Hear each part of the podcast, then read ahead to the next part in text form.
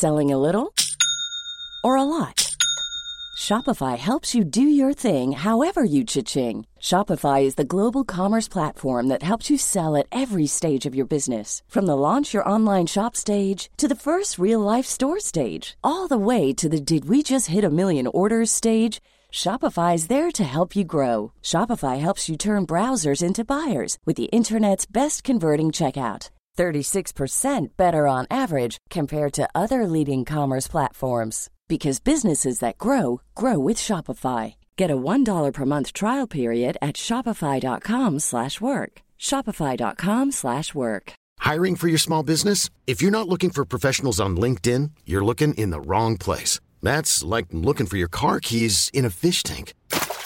LinkedIn helps you hire professionals you can't find anywhere else, even those who aren't actively searching for a new job but might be open to the perfect role. In a given month, over 70% of LinkedIn users don't even visit other leading job sites. So start looking in the right place. With LinkedIn, you can hire professionals like a professional. Post your free job on linkedin.com slash achieve today. You're not in agony? Wait, are you serious?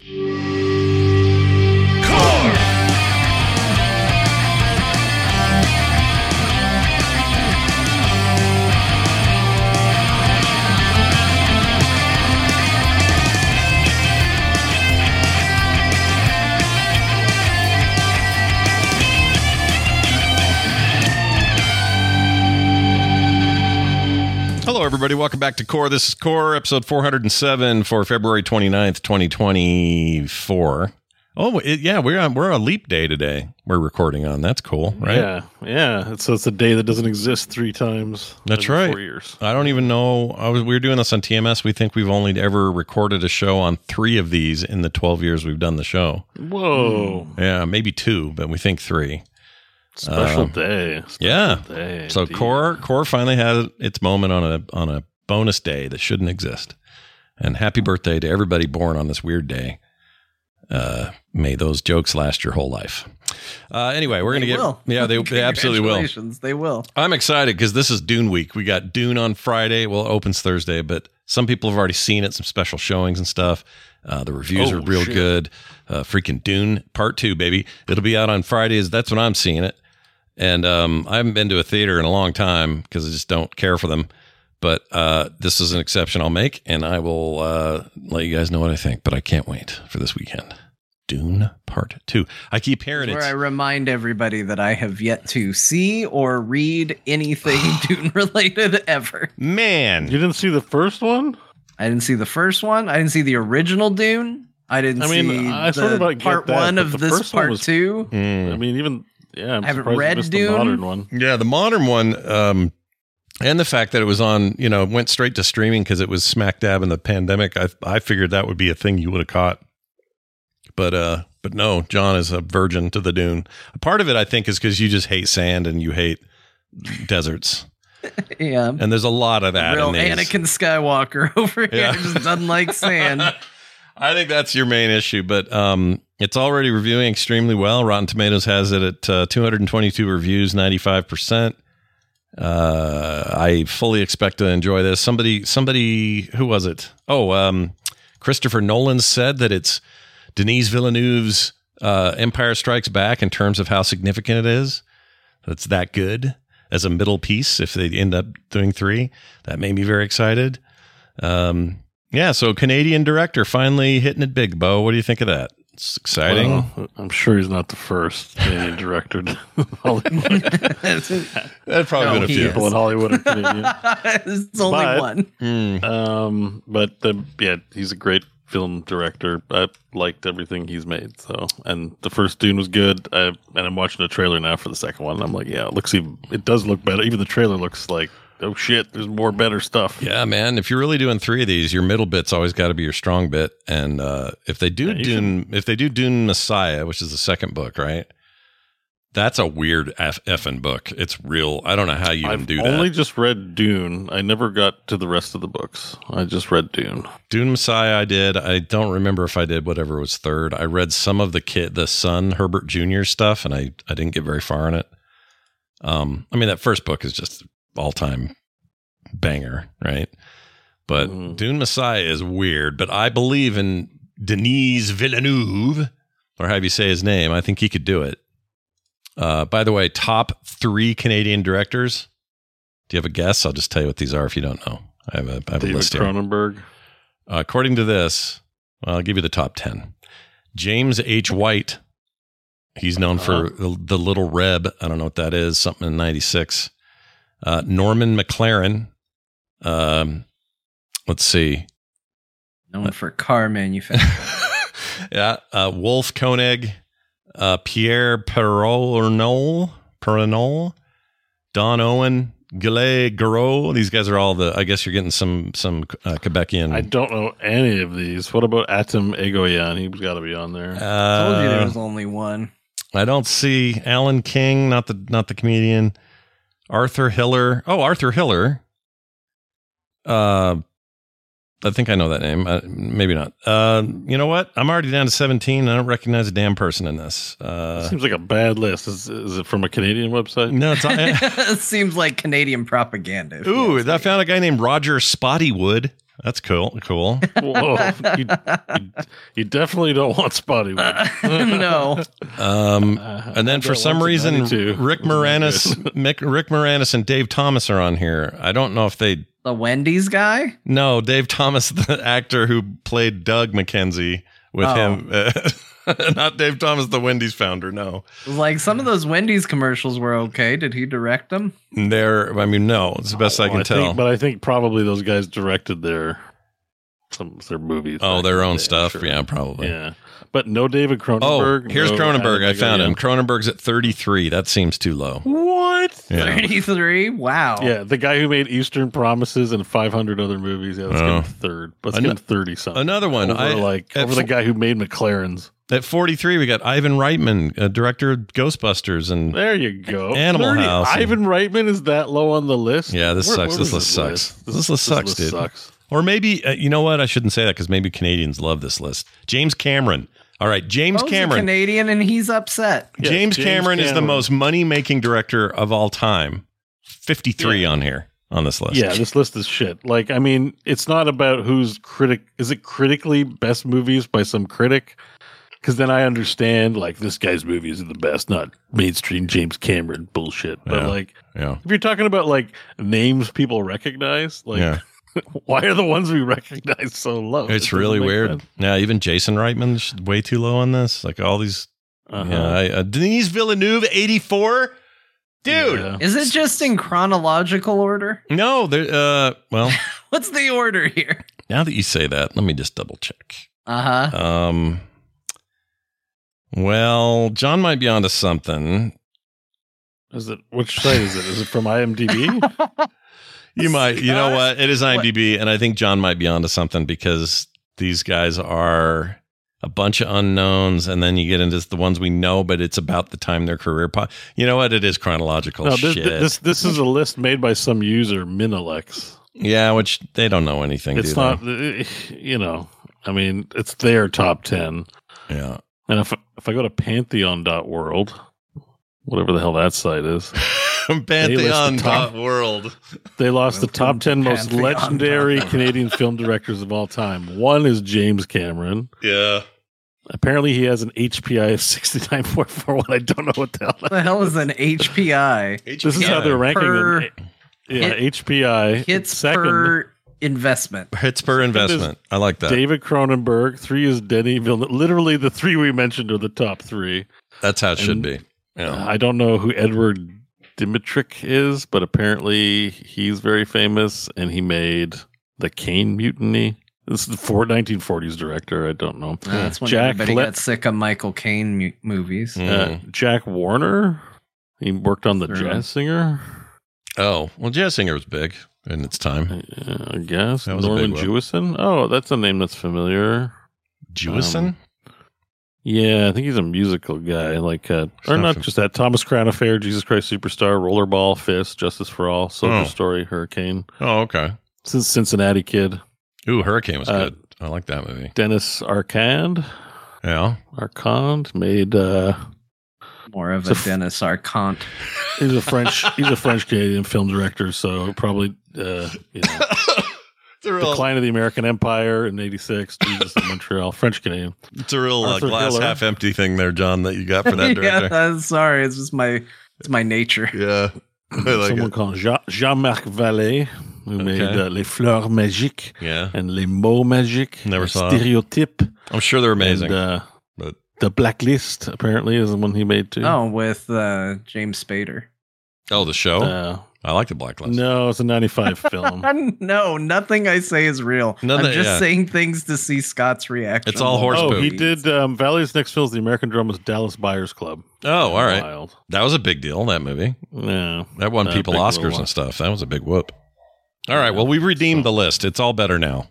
Yeah. No Denise Pantheon dot Villeneuve World, at uh, don't ever change. You guys did great. Yeah, you guys are awesome, whoever you are. Whatever the hell that site The is. dot world Pantheon dot domain. world. Pantheon dot world. Oh, man. HPI measurements. Yeah. I tried to find a dot Scott the other day. That's they don't have that yet. It's not a thing. But I do think there's a dot John do- domain, mainline domain. Really? Yeah. And people, there's just no standards for lists. Like I just clicked on another one, and it's like got the Well, usual yeah. ones. No, but like Maybe I'm looking at one. what It's like Pantheon.world is trying to change. Only the best lists, Oh, curated okay. lists. Yeah. this is what they're saying because I'm like they put Neil Blomkamp in this list. Oh, And I'm like, Blomkamp. he's a- yeah. he's a South African dash Canadian director. I was like, I didn't know he had. Oh, yeah. I knew it was South Africa. I didn't know about Canada. I don't. I don't know. He was a hybrid dual citizen kind of deal. You want a there you sweetie? You, want a sweetie? That's what I always think of in uh, District Nine when he's talking to the little the little alien kid and he's going, "Sweetie, you want a sweetie?" Anyway, every time that movie comes up, that's what I think of. All right, well, that's been fun. Let's talk about layoffs. What Uh, a transition. Yeah, hell of a transition. Let's talk about layoffs. Want a sweetie? Want a sweetie?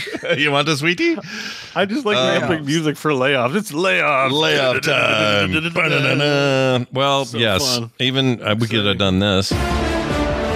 That's, that's a little more layoffy.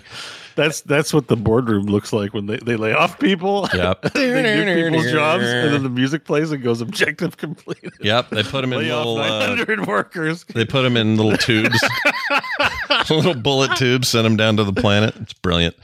Well, anyway, uh, we are going to talk about this. So a while back, we kind of thought the worst of it had happened with the Microsoft 1900 people uh, spread across Blizzard and Activision and all that stuff. I kind of thought that would be the peak, but apparently this industry has more people to shed.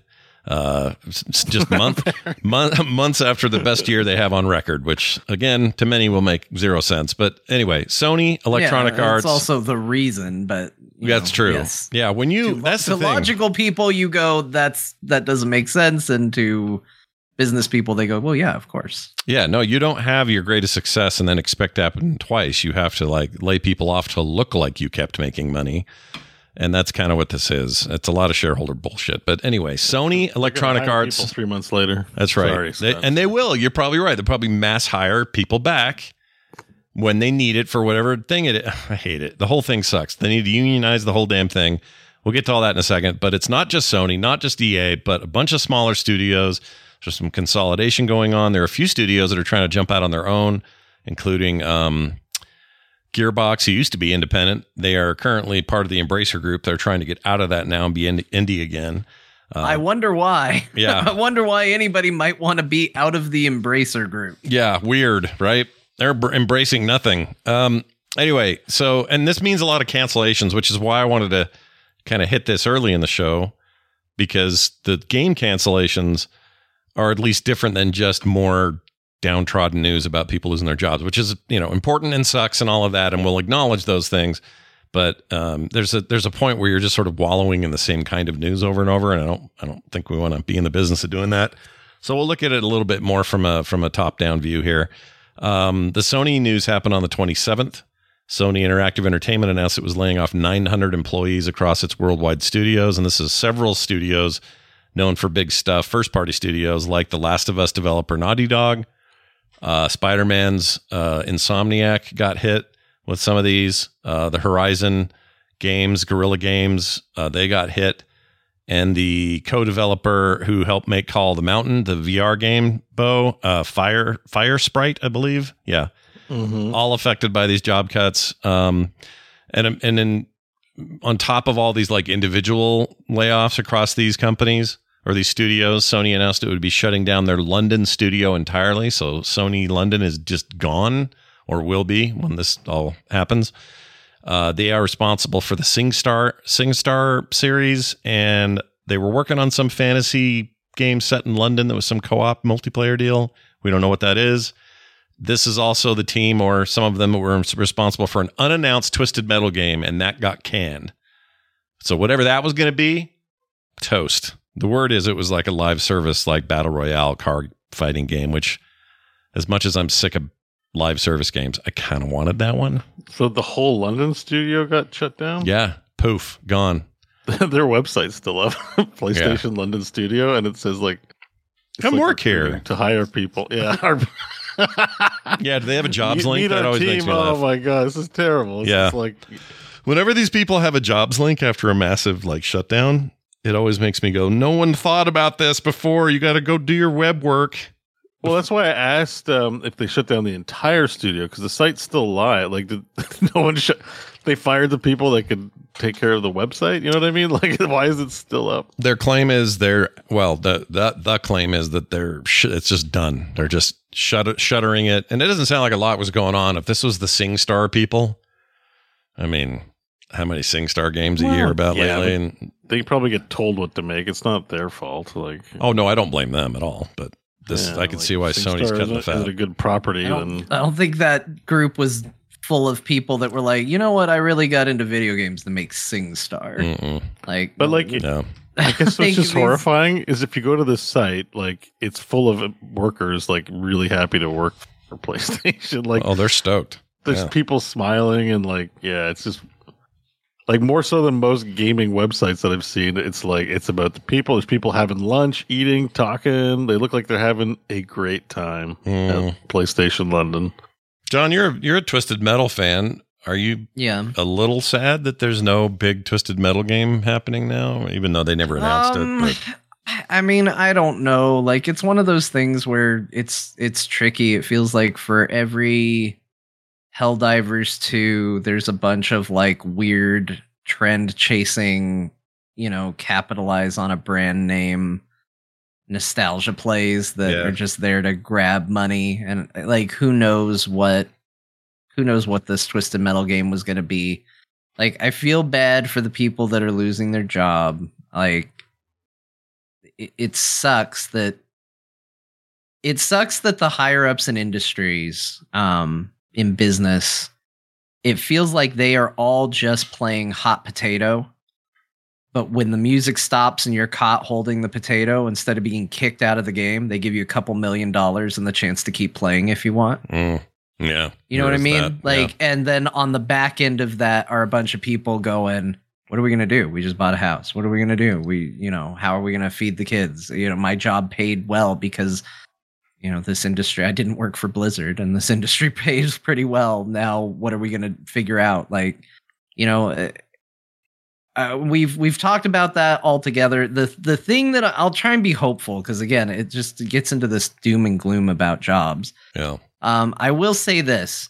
I think a lot of companies these days really thrive and have thrived for a long time on the backs of game development and working in the games industry seems like a dream job.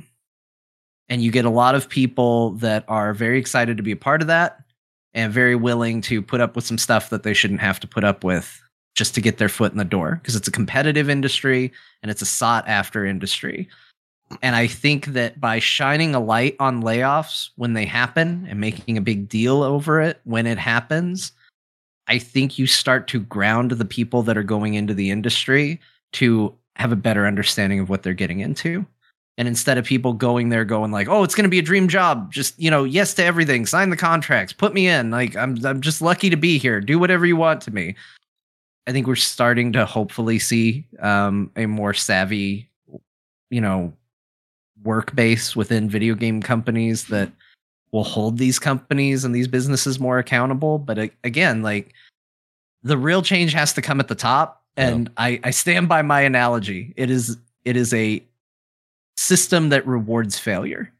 And when a, when the system rewards failure, there's no incentive to make things better for the people below you. Yeah. Because Why- why, not why just go you? until you fail? Yeah. Who cares? You walk away fine and richer for it. Yeah. It's a it also seems to be pretty exclusive to the publicly traded developers and Yeah. publishers where you don't hear this about Valve. Now Valve doesn't have to be as public about what they do. Um and that's its own issue, but uh, as far as I know, they haven't been racked with layoffs. Of course, they're not, you know, they're mostly running Steam is what they do these days, but um, there are other examples of this though, where uh, even in the case of Gearbox, they're trying to be independent. They're trying to not be shut down or laid off. They're trying to just get out and say, let's just do this on our own again. We don't need, we don't need the industry. We can make a, you know, a Borderlands game and and we can fund ourselves like we used to do it. I, I do think there's a general attitude of getting away from that kind of consolidation, which is kind of hilarious because we're just now back on the other side of a giant of the biggest acquisition in the history of this business, maybe of all technology ever, which was the Activision King Blizzard acquisition. And I I like a lot of people had a lot of a lot of really utopian hopes about that buyout that it meant a a, a going to be a smoother sail. It meant more, you know, solid ground for people to feel comfortable in and know that the money was there and they didn't have to stress about every penny and that sort of thing. But that, this just proves that's not the case either. So, so I don't know. Maybe this is maybe you're right. You know, it's a little like the Blizzard stuff where we kind of had to over the last few years sort of wake up and move away from the myth of it as even players let alone people who work there and and see it for what it is which is a big machine that needs to make money and doesn't care about your feelings really. And and and that, maybe that's good in the end because the desire to build an organization like that and have people like that who believe in that and have those values and want the place to succeed, but also the people involved are, are key to that. And without them, that's nothing. Like that kind of, I'd love to see that culture have a big resurgence. That'd be wonderful. But it almost like it has to get shitty before it can't or before it can. If that makes yeah, because there has to be some ramifications for the people with the money. Yeah. You know, like that's the thing. The people that are uh, that are, and you know, we're using the term developers in a very broad sense here. Right. You know, w- when you look at the developers, um, when these things happen, they get royally screwed by this. Yeah. Like it hits them really, really hard. Um, it it changes lives. People are forced into different careers, especially because they all have a tendency to happen at the same time. Like before, uh, like if you go back years in game development, the way it tended to work, like before games as a service, typically what would happen is a video game company would put out a video game and then just fire everybody. Like, and that wasn't good, but it wasn't all at once because it wasn't based around your, you know, quarterly earnings. Uh, you know, it was like, oh, well, we launched the game. There's no sense in having people here because we're not making a new game yet. Get rid of them. That wasn't good. Now we're in kind of this weird different area where they want to keep people all the time but then it's like oh sorry we're not going to be profitable you know this quarter. Better just lay off a bunch of people. And then every company does that especially after such a big boom because of covid and all that where everybody saw massive growth. Like and now everybody's looking for jobs at the exact same time. Yeah, it's bad. that's super bad. Mhm. like because you've got almost universal across the board we're not hiring and almost universal across the board we're firing people and it's just absolutely uh is I- i would hate that. And i do hope that eventually this can get solved whether that is through you know unions forming or you know if things get bad enough like eventually the business will dry up. I don't really want that. I you know i, I don't really want to go through another video game crash. No, Um, especially after a year where it was the opposite of crashing, the very Yeah. polar opposite of it. All this really comes down to is people are going, well, how do the next few quarters look? Oh, there's a little bit of a dip. Fine, fire people. Like that's that's where we're at. This industry's not going anywhere. It's like fifty-two billion dollars a year, whatever revenue number. uh, It's more than that now. Whatever it is, it's just an insane thing. It's the biggest wing of of entertainment. Uh, the the amount of money music and television and TV make combined is still less than video games. So it isn't going anywhere. It's just it's just got to get better and not shit. It's got to like improve or or something. And I know not eh, not everybody can be independent. Not everybody can be by themselves. We have a, we have a listener in the chat right now who just got laid off this week. He's a he's a layoff. He's a dev that just got laid off. I mean, it's affecting more and more people. People we know, people that are part of this community. It just seems just hideous. My daughter, you know, got a degree to work in video games. She can't get hired right now. There's just nothing available, especially for like junior people, people who are, you know, just trying to strike out. And veterans, uh, you know, also have their own issues, but it's just so shitty right now. And this isn't But even that also keeps people really hungry. And again, it goes back to that whole like that is a situation that, you know, higher ups will thrive on.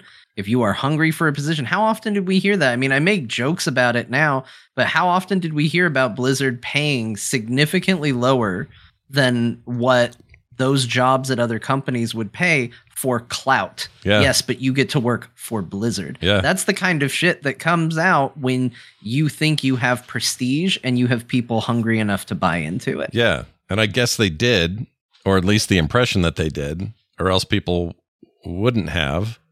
That makes me even madder at Blizzard because it's one thing, it's one thing to just no longer be that that list of core values in a general sense, but it's a whole nother thing to be to find out that they kind of use that to just take advantage of people.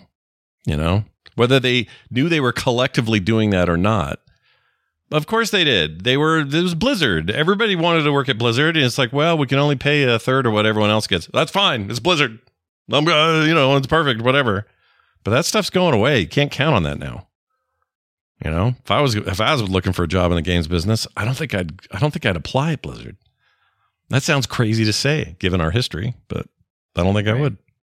Uh, Beau, thoughts, feelings? I know you've you know we've we've gone through a lot of this before uh, as far as layoff stuff, but anything you want to add in Um, there? Well, I, I, I, while the discussion was going on, I did reach out to uh, PlayStation London because they said to send an email if they were interested in looking for jobs. So yeah. I just sent an email saying, "Are you guys hiring?" Like, did they?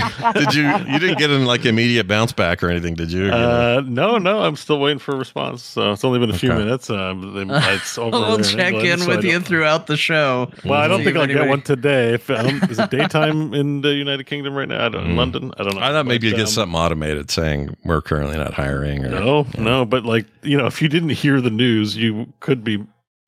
The site doesn't like you know don't apply like we're shutting down. There's not there's none of that going on on the website. So Yeah. um, yeah, uh, it's just the same old stuff. Like it it does seem like, like I think I just I thought a lot about the.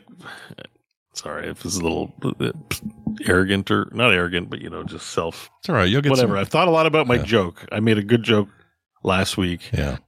About Nvidia and how they're the third biggest company in the world and they're not dumb and make video games. Even though they're a video game company, they don't do something like stupid and money losing like making actual video games. Yeah. That's why that's why they're winning and the rest of you guys have to do what you have to do. I mean, I'm sure they have layoffs too, really, but I mean, it is a highly volatile product, right? You Mhm. know, it's it, it doesn't excuse things, but it is like it's very easy, I think, probably within these um, companies to create panic.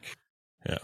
You know, just- with all the sky is falling down news about Oh, sure. this game we've spent four years working on is now going to be a turd because no one's into whatever we're making now, or you know, Yeah, and these long dev cycles, you kind of get screwed into that. Like even if even had the uh the the twisted metal battle royale thing come out, yeah. there would have been part of us going, "Well, geez, what took you guys so long? This is like already a kind of a dead genre. It's already oversaturated. What are you doing?" And it's because well, they started it freaking ten years ago, or however long it takes now to get anything done. So that's a whole other problem.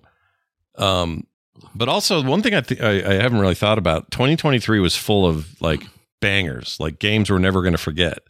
Baldur's Gate 3 is an, is a good example, and that seems like plays like and is by all accounts what I would call a AAA game by my definitions, but it's not kind of from industry definitions. It's a it's No. an independent team. Larian is beholden to no one but themselves. Uh, with a license they took very good care of and didn't have to answer to anybody really on it, except you know some basic stuff for with, with license use. But for the most part, that's their story. Uh, Helldivers And they had two. to pay for that license. That's the other thing, just Right. worth noting. They had to pay for the rights to be a D&D game. You would think uh, with all their success and attention they've brought to the product, D&D would have been courting them, but it is the other way around. Other They way around. for that privilege. Exactly. And the same thing can be said about, I mean, Helldivers isn't using an IP, it's their own thing, but Helldivers is this example of a smaller team hitting hard with a thing that worked really well. Now, they had some Sony money, some Sony investment money. Um, but for the most part, they're not they're not owned by Sony. They're just kind of partnered with them. Um, if there's one equalizing factor to all of this, though, that I really like, this is stupid, but whatever. I'll say it anyway in the in the shadow of Microsoft's slash Activision's big nineteen hundred people, thirteen hundred people, whatever it was, getting laid off. Um, I there were a lot of Sony fanboys that wouldn't shut up about it. This isn't happening at Sony. You'll notice this only happened at Microsoft. It was like part of their it was it was part of their little fun box of weapons. yeah. And now you got Sony doing the exact same thing and it's with some similar numbers. And I don't know why those people are so quiet now, but I guess what I'm saying is good opportunity, everyone, to not pick sides in a battle that you don't actually have a, a skin in. And don't throw all your loyalty behind companies who don't give a shit about their people. Like expect better than this.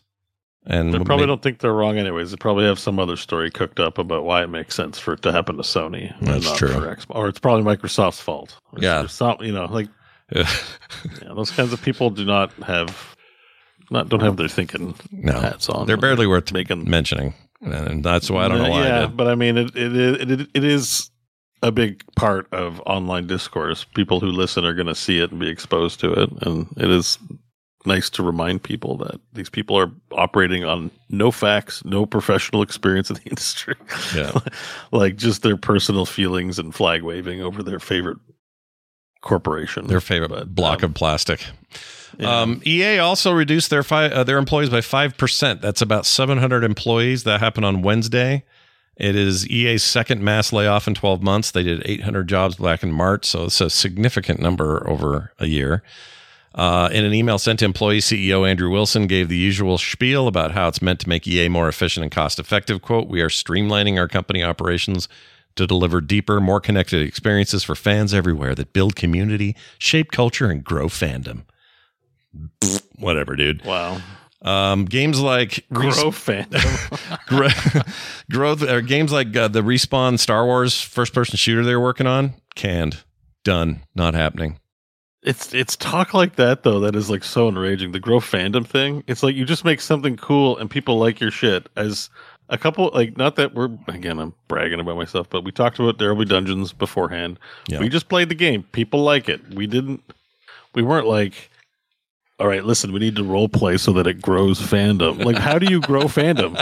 Like, how do you make people like? Apparently, you fire a bunch of something. people. It really helps grow fandom. Really great, yeah, Yeah. yeah. Co- Yeah. cost people their jobs and livelihood, and people are like, "Man, that's a company I can get behind." Yeah. What a day! Yeah, it really builds Shape community, culture? shapes culture, and builds fandom. Yeah. yeah. Yeah, I wonder what the Critical Role guys would say about how they shaped culture for D and D. Like, do they? Is it sculpt? Is it like sculpting? Like, can you text Liam and just be like, do you like shape it with your hands and be like, you know, and like tickle it a little underneath, and then you Mhm. know, is that how we shape culture? Wilson at EA, Yeah, idiot. and I don't even. Sorry. I actually, Big dumb moron. I would. T- I'll take Andrew Wilson over the last guy, but he's no better than any of them. They're all just like, I'm just, it's that corporate speak. That stuff sucks. Yeah. And th- that's what makes it worse. That's the salt in the wound. You fire a bunch of people and like, we're trying to shape culture and grow fandom. And this is like, okay, just fire people. I'd rather they high five than fire people. That way I could be even more angry at them. yeah, You know, like Helldiver style. That's Yeah. why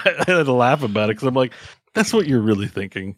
You're in that boardroom going like, we did good. yeah. we did- that quarter's going to look way better because we don't have to pay. It was- uh, these millions of dollars in in in salaries. It was a hard day in the trenches, but there's a war, son. It's a for war for video games, and people don't understand why we got to get bloody to fight it. But that music going the whole time. All of exactly, it. yeah, Yep. exactly. That's the truth.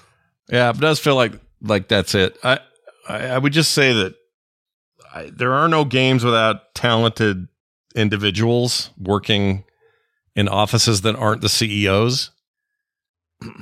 Um, Uh, I, I- we try not to personally attack or be a drama like show, right? But I'm, I just, I'm, I'm getting like, when you start firing people and start saying that you're shaping culture and growing fandom, like you are an idiot. I'm sorry, but you, nobody, nobody who makes anything cool talks that way. I'm sorry. No, and I'm sure it's you know this it's a team of PR people who didn't lose their jobs, by the way, uh, who are all saying, well, you've got to you know you have to say these things. These are positive statements. You Go can't. tell them that you grow fandom. Yeah, it's not legal in your state. You can't grow fandom there.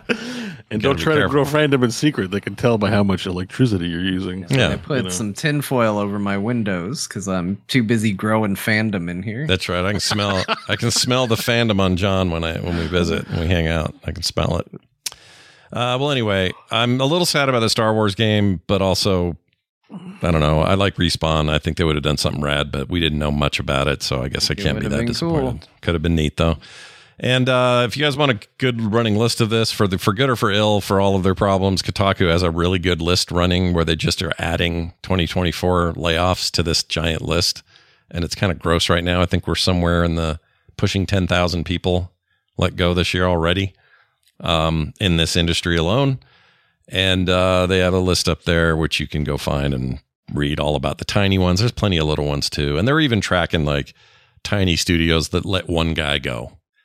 And who knows why he you know he he shit on the top of the toilet or something. I don't know. But it could have been anything.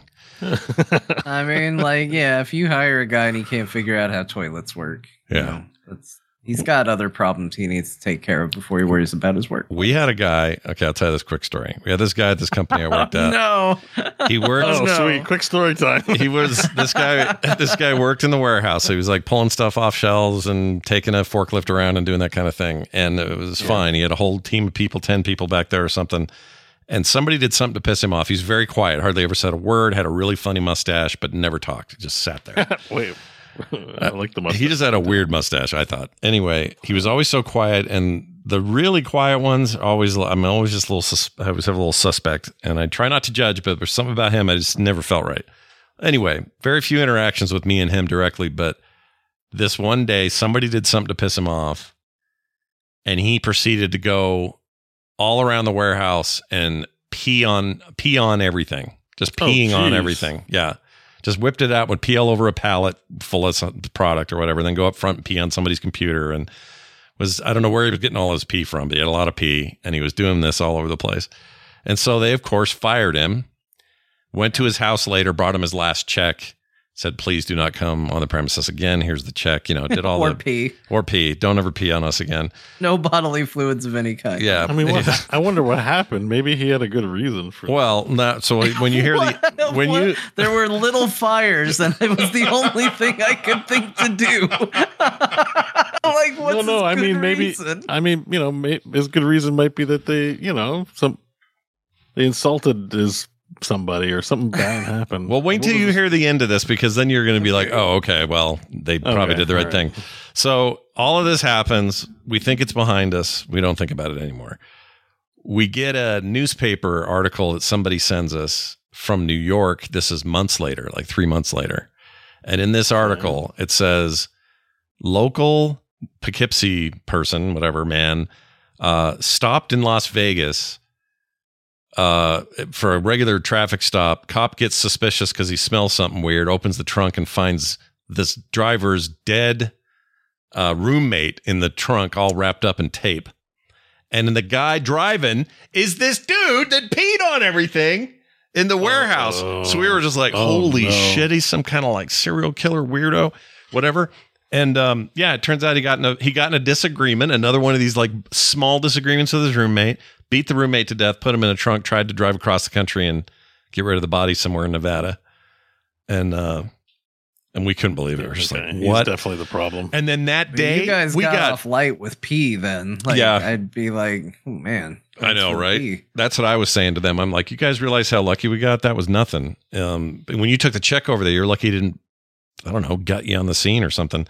But the weird thing about that article, it comes out, and then immediately that day, we get like 20 phone calls from newspaper, television, national, local reporters, all want to come out there and interview us and talk about this guy who killed this dude. And my accountant go the account of the company goes, "We'll not be doing that. Nobody say anything. Just don't talk. You know, in fact, take the day off. No one's answering their phones today." So we just kind of took the day off, and nobody did anything. And that was the end of that. So what I'm saying is, Say, don't no, trust. this story has to be told. And then you say, take the day off. And I went, eh, it doesn't need to be told that bad. Just don't hang it. trust anyone with a mustache who's quiet. That's the lesson.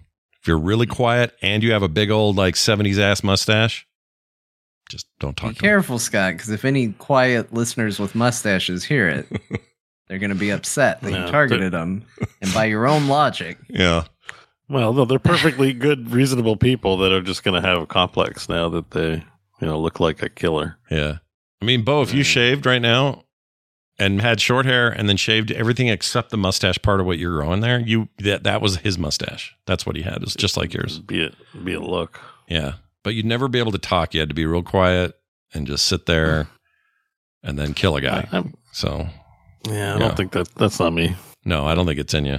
I don't think you have it in you. I was like, ah, wait it. Nah, Yeah. not me. Thought about it. But it happened in Poughkeepsie, which I don't think is that far. I don't know where Poughkeepsie is. It's in up, upstate New York, right? It's in New York. So it's a, just outside of, out of, I mean, you are, I mean, you were in the zone is what I'm saying. This, this act happened while you were I'm on trying the to, eastern seaboard. yeah. And this would have been Uh, 2003 or I four. What were you doing in 04? Uh, Well, they caught the guy, I Scott. lived- yeah, I lived in Kingston, it wasn't Ontario. Beau. Let me let me get to the bottom of this for you, Scott. It wasn't Beau. They caught the guy. No, I'm I still want to answer the question though, because you know, Yeah. this, uh, reveal some Beau lore. I was in, lived in Kingston, Ontario, yeah. and I was a student at Queen's University studying uh, theater. Oh, that's right. Doing the mad David Mamet work and all that business you were doing then. Well, yeah, yeah. Well, that was one of the jobs. I had three jobs, I think, in 2004. I worked at Gap. Yeah. I worked at. I was um, uh, props manager at uh, part time at the university, Okay. and I worked front of house at the Princess Court Theater. Goodness. Except they never paid me, so they let me use the theater for my own productions outside of the university, and so I got to like use the pool of students to like put on shows because they all want experience. It was fun. It was great. It's a great time. I miss those. Do you have video or anything like old photos of that? Uh, I do have a video of uh, the we put on Oleanna. Um, Oleanna. And, uh, and I, ha- I have it on like super VHS. I got to convert it. I did like live stream it, I think at one point, but like it's not converted to video. If I should convert it and show it to you, what is Oleanna? Sounds like a um, the it's a play by David Mamet. Oh, it's a a movie play. starring Bill Macy and uh, Karen Eisenstadt. I can't remember her name, uh, but yeah, there's a there's a movie version. You All should right. watch mine. All right, we've all learned something, and I can't wait to see your production of Areola. All right, moving on. yep, Ariel. That's it. Areola. Uh, so that's it for all that. It's all sucks, but also now you know what games you're not going to get to play ever, including, uh, well, maybe not ever, but Twisted Metal is uh, on permanent hold, and so is uh, Respawn Star Wars game, Untitled Star Wars game, which I was looking forward to. And we were even talking about a Star Wars shooter today. One of us played. We'll get to all that. Yeah, yeah, we are. In fact, we'll get to that now. All right, games we played this week uh, together and uh, uh, apart, but also shared. We played Helldivers 2 because Helldivers 2 is rad, and why not? Would you not want to be playing Helldivers 2? Um, some crazy stuff happened this week with that too. They showed uh, some stuff got leaked where they showed some mechs and other vehicles and stuff that uh, apparently you'll be able to call down and get inside of and ram- rampage around at least temporarily in some sort of giant mech. That's pretty cool. Uh, we don't know much else about it. The leaks are just leaks, but um, we'll we'll see what happens. And also, we found out there's one dude who works at at the company whose whole job is to be basically be a DM over the game. He's like a a, a dungeon master, game manager guy. Let's see what's his name. Uh, Joel. Uh, Joel. he works there. Air, uh, Arrowhead CEO said Joel's our game master, and he just he's just a dude who is a real person who spends all day like making shit happen in games. And it ma- and they didn't get into super detail here, but it sounds like maybe he could make things happen. Like if if the robots were overwhelming somebody, he could slow that down, or he could up the ante with the robots, or he could throw down a giant spider for no reason just to see how people react. It sounds like that kind of Well, there was also some story stuff. There was a planet that people really liked um, that fell to, I believe, the automatons. Yeah. um, and it that got a lot of memes uh, over the over the week when that planet fell to uh, automaton control. So Yeah. um, that sort of stuff, that sort of organic storytelling, is uh, happening as well. And I think maybe Joel is behind some of that too. Like, Yeah. ah, they're gonna lose this planet. They're, it's gonna be gone. Mhm. Um, I think that stuff is is cool. I think that's another awesome layer on Helldivers too. The game is so good. Like I I genuinely have a hard time like playing something other than Helldivers and I just keep going back to this thought. This is the thing I can't stop thinking about. What would our show look like right now? What would our gaming experience look like right now if Helldivers 2 had come out console exclusive? And I don't necessarily Oh. even just mean Sony because there's going to be people that say um you know you're not you're trying to drag Sony or something. I mean any console. Oh, there's me again. Yeah. Uh, Then you are. this is two me's. like Nintendo, any- like uh, any console. any console. sure.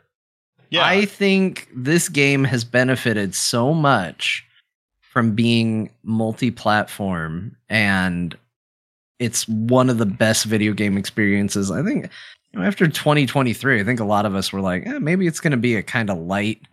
It's a building year for video games. We'll see where it goes. And I've had so much fun with this game. I am still not sick of it. I still get just as pumped landing on a planet. I'm still finding new ways to have fun with it.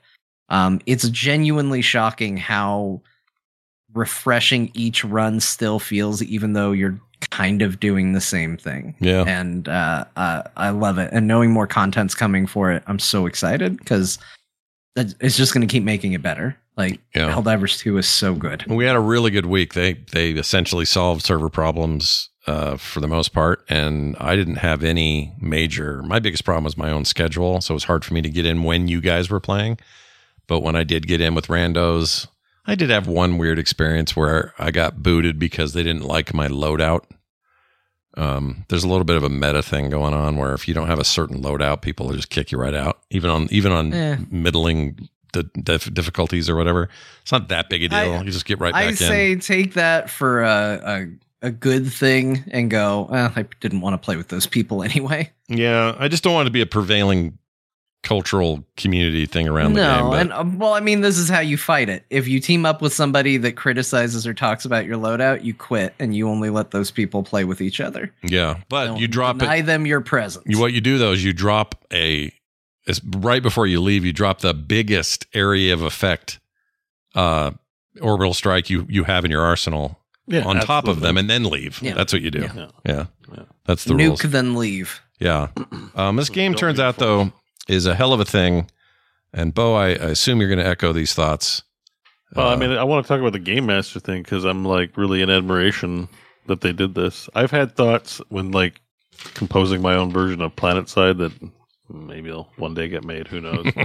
that that actually having a director on in a persistent world um, coordinate, you know, having a toolkit of events and content that they could implement based on you know just like you'd run d&d game right like um the the the the the, the small idea of this was the ai director in Left 4 Dead and how those kinds of games have as part of their design the levels respond to the actions of the players right? Like Right. if someone pulls off too far well the game's going to spawn somebody to go mess with them because you shouldn't wander off alone. Like it's rather than it be a level and here are the monsters and where they're located the game's looking from an ai perspective to create that dynamically. But in a this is not a persistent world so I, i'm actually shocked to find there's a game director here but there is a persistence in that global map objective right? Right. so because you look I, one of the things that sort of shocked me with the game like there's so many sectors and they're so far away from earth. Like are we just poning the shit out of it? Because like i expect super earth to be under attack from all directions like it to be really in the middle so i'm pretty sure you know as a good dm we're going to be losing a lot of territory i think you got to lose before you get victories And uh, it's great that they have one of those. That makes me more enticed for the game because that means your experience is going to stay fresh. An AI cannot compete with a human uh, for novelty uh, and unpredictableness uh, in in the gaming space. That's why TTRPGs, even though they're you know not played on computers, uh, they're played low tech on paper and with your imagination. Right. They can never. A video game can never rival it because you have to program in the possibilities, which is a huge takes a ton of work, and the imagination can do it in seconds. Right. Um, so so having someone in there to bridge that gap a little bit to say we've prepared a lot of different things that's to me like the pathway to keep playing your dumb uh, not dumb but your game as a service. Like all these companies trying to innovate on the idea of a game as a service. Well there's a reason why pvp games remain novel all the time. It's the human factor. You don't know how the next set of opponents are going to behave what strategies they're going to employ what weaknesses of theirs they're going to exploit as you observe their tendencies. And in a pve space you just need a human behind there to do things that you can't you know that you can't quite predict. And this is like an like that's why that's why it's like oh i'm a big fan of this company. They're thinking about these things. It might not be perfect or the best but it's absolutely amazing that they have someone in there messing with people because that's going to keep people playing even the, the, CEO has this quote where he says there may have been some sudden moments where maybe one planet was too easy or one was too hard, and Joel had to get up in the middle of the night and take care of it. I mean, that's awesome, right? Yeah, I mean, I want that job. It sounds amazing. Like to you know, just like oh, the players, oh, the players are optimizing build. Like that whole thing you're talking about. I hope they're talking about that and go like, listen, there's a meta. like, okay, let's make their let's, let's validate the meta. Like you know, the game director is going to be like, actually, the Terminids develop new tech that means uh, railguns bounce back the bullets and kill the user. Uh, so, so it, you know what I mean? That's why metas gets. That's why metas make games stale because they're like, oh, we have to wait till the next balance and new content. But if you have a live game director going, oh, a meta, you say, um, uh, you know, I'm going to immediately destroy your meta, which is what you can do in D and D. If people are meta gaming, you can just throw. You can be like, oh, they they believe there's going to be a lot of petrification in this dungeon, and they've gone hard on petrification spells. Well, I'm going to make it so that um, because it requires verbal components to cast a spell, that uh, there's a lot of gas in this dungeon, and they can't speak easily. So there's an extra challenge involved in just poning the place or something like there's a lot of ways that you can make things interesting and harder and break up metas so quickly with this. And I'm just excited to see what more is done with this uh, game director thing because I think more games should have it. Also, it also sounds like it might feed into the arms race that is mechs coming down the line, right? Like yeah, you can yeah. see there being an arrogance to like, well, look at uh, look at how well we're fighting a war on two fronts, and we're we're doing so good, and ah, we got all the tools we need. Uh oh, we're losing space. Uh oh, that you know there could be another faction coming. There's rumors of like a like a fish people is what I heard. Um, people yeah, talking about. That's the rumor. Um, like all of a sudden our tactics and our methods aren't working the way they used to, or there's another front to be fought now instead of just going, you know, like, ah, we got the best soldiers, we got the Helldivers, we got this covered. Now they have to go, oh man, we got to develop some yeah, shit. Yeah. We gotta, we got, we need new weapons if we're gonna actually win this thing. And uh, I think that that is going to be a fun narrative to be a part of as the game goes forward. Right. There's a great quote in here too, where they say, "The war effort." To your point, the war the war effort isn't an aimless battle to fill up percentage bars but a constant clash with Joel as he tries to keep up with our keep keep us on our toes is how we put it. I just That's like this great. central this central role of Joel and whoever it may be that either joins Joel or replaces Joel or Joel's there forever. I have a new perspective on the game because of Joel. Um, this concept that and they're very, that they're very open and transparent about that there is this personal touch happening. It's the very thing I feel like is missing from a lot of games and games discussion, especially around these layoffs and canceled projects. It's a lot of just filler and chasing trend and, often tra- chasing those trends too late. Like we see a lot of that happening. Very impersonal stuff. This is like the opposite of that, right? This is personal. Yeah. This is Joel, and he's there, and he might be a he might be a godlike character to, to us in some ways, but there's something reassuring about that. All this AI talk and all this like automated this and that and the other. There's Joel doing Joel work. Yeah, he should. He they should have it so that Joel does like uh every few days does like um drops where he like has messages like you know like a D and D would role play like a villain right like you as a DM you'd you go Yeah. enemies we've got I've got new minions for you to destroy I'll keep you busy while I steal all the money Yeah. and um, having having somebody there on a daily basis as part of the live service to customize that message that reacts to player tendencies is would be irreplaceable, right? Right. Like you, Yeah. you, you can't, you know. How like, do you duplicate that? I don't. That's the like only. Yeah. It's the first instance of having a live performer as part of the game, right? Like if you think of film versus theater, you watch a film, it's always the same 120 minutes. But a theater performance, five nights a week, monday show might is not the same as tuesday show, even if it's small micro variabilities, different vibe, different audience, maybe a mis- different mistakes at different points. Um, and and so having someone there to do that live service is is just an interesting not regression but like Yeah.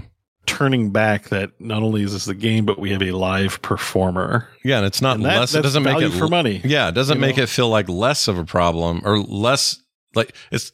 You could go, well, that's just we can't find the tech to make that work, so it's kind of a failure to have to go back to have human hands involved. I don't see it that way at all. I see it as like acknowledging the value in that. Like Mhm. there's value in it. it. The other stuff's cool. Don't get me wrong. Like a bunch of shit happening in that very game is not possible without many decades of iterative technology to get us where we're at. So I can see explosions look that cool. Like I'm not saying throw that all out. I'm saying you find a place where Joel is the answer and you make it happen. It's just it's I love it. I absolutely freaking Yeah. love it. Wish All praise had this kind Joel. All hail. Joel. Yeah. Joel McHale. Wait, that doesn't work. Well. Uh, Dr. Tolbert, Dr. Tolbert in the chat says, so this is a Joel playing game. Get it? Like role playing game, Joel. playing Yeah. game. Oh, nice, Yeah. nice, nice. Good Yeah, I like that. Thank you, Jerry. Well, they've got such a great venue for showcasing all this stuff too, because your ship comes with a TV. They can keep you up to date on all the Yeah. Joel happenings. Yeah, It's like That's what I mean. It should be. They should do new General Brash. Like it's Monday, you know, February 29th. Uh, this is General. Brash. Yeah. And the Brash update is the damn Terminids have taken over a Mecha 2B Prime. And uh, so send your best freedom fighters to that location and uh, liberate. You know, just like personalized messages that, Mhm. like, you can't pre-record. Like it's like Monday morning. My job as the dungeon master of the game is to come in, record a few lines, and they'll throw up a video. You know, like the low effort and accomplishable, but gives you a personal touch. Kind of like how podcasting started, at least in video games, right? Like even in Planetside, there was Araxis Free Radio. You know, like Instance back in the day Hmm. felt like a connection to the live game, a radio show for the game that talked about current events. It's Sure. almost played a role as a peripheral character in in in a persistent world. Yeah. And you could implement this directly in game by talking to your community and responding very much to what they're doing. That keeps people coming back. Yeah. Like, and even if you didn't know, even if you're just a casual player, you would feel the difference whether you knew it or not. You would feel this like Yeah. curation, Yeah. right? Like this is a the idea behind the, the dream of persistent world games, and this one I think counts because of things like this, is that it feels like a you know fake real world that you can get lost in that becomes like a second life. Oh no, I just Oh, a pitch for shit. second life. Oh shit. No, no, flying penises. But yeah. What are we gonna do? Yeah. Yeah. Uh, well, anyway, we're still playing it. It's great. We love it. We were supposed to play Tuesday, and I had a dental thing, and Jon's been busy with house stuff. We just couldn't make it happen. But we're gonna try to play. My guess is Tuesday we'll probably try to play this again. Yeah, but I mean, we could play tonight. There's another. Yeah, we'll see. I mean, if we I don't can have get to do a three-hour show. We can do a you know two-hour show. People won't be that mad, right? You guys will stay subbed. And Yeah. all that, you know, Let's see. We're at, we're at an hour forty eight. So goodbye, everybody. It's been great. Uh, we're now gonna go play a game. Not really. Uh, we also uh, played Balal- Balatro, is what I've been told is how it's pronounced. since we- Balatro. Yeah, Balatro is what I was saying last week. But Jon played Balatro or Balatro. Spite bought this. This is a spite purchase. It was a spite buy. a little bit. So, for those of you who may have missed last week, previously on Core, Yeah. uh, Scott had nothing but just gushing praise for Balatro. Still do. uh, yeah. said it was very good. Mhm. Beau came in and said it was borderline the worst video game he ever played. That's not true. That's not what he said. That's what everyone heard. Let me, let me, let me walk it back. I've gotten comments over the past week. Yeah. Beau said that uh, it just didn't click for him and wasn't really his thing. That's what he said. Yeah. Um, and I said, as a third party on this show that was interested, um, I I said Scott trying to sell me on the game didn't quite work. I was a little nervous still, a little hesitant to buy it. After hearing Beau's review, uh, I it sold me on it, even though he was not complimenting the game. I it convinced me to buy it. I bought the game. So it is the uh, it is the decision time. Beau already knows though because I uh, spoiled it while Oh, we were did- playing Helldivers. Oh, you told him? Okay. I'm curious. Uh, I haven't but, heard uh, this at all. Scott doesn't know. Yeah. I'll just tell you my current playtime in Balatro and see if you can infer where my feelings on this game are Yeah. from the 15.3 hours I've played of Balatro since I got it last week. It doesn't sound like a lot, but it's actually a That's lot. a lot. that. It's actually a lot a for a week. yeah. And Yeah. I've like most of my time's been in Helldivers. Like it isn't Right. even my most played game. It might be Yeah. my most played, but I feel like my attention has been on um Helldivers 2.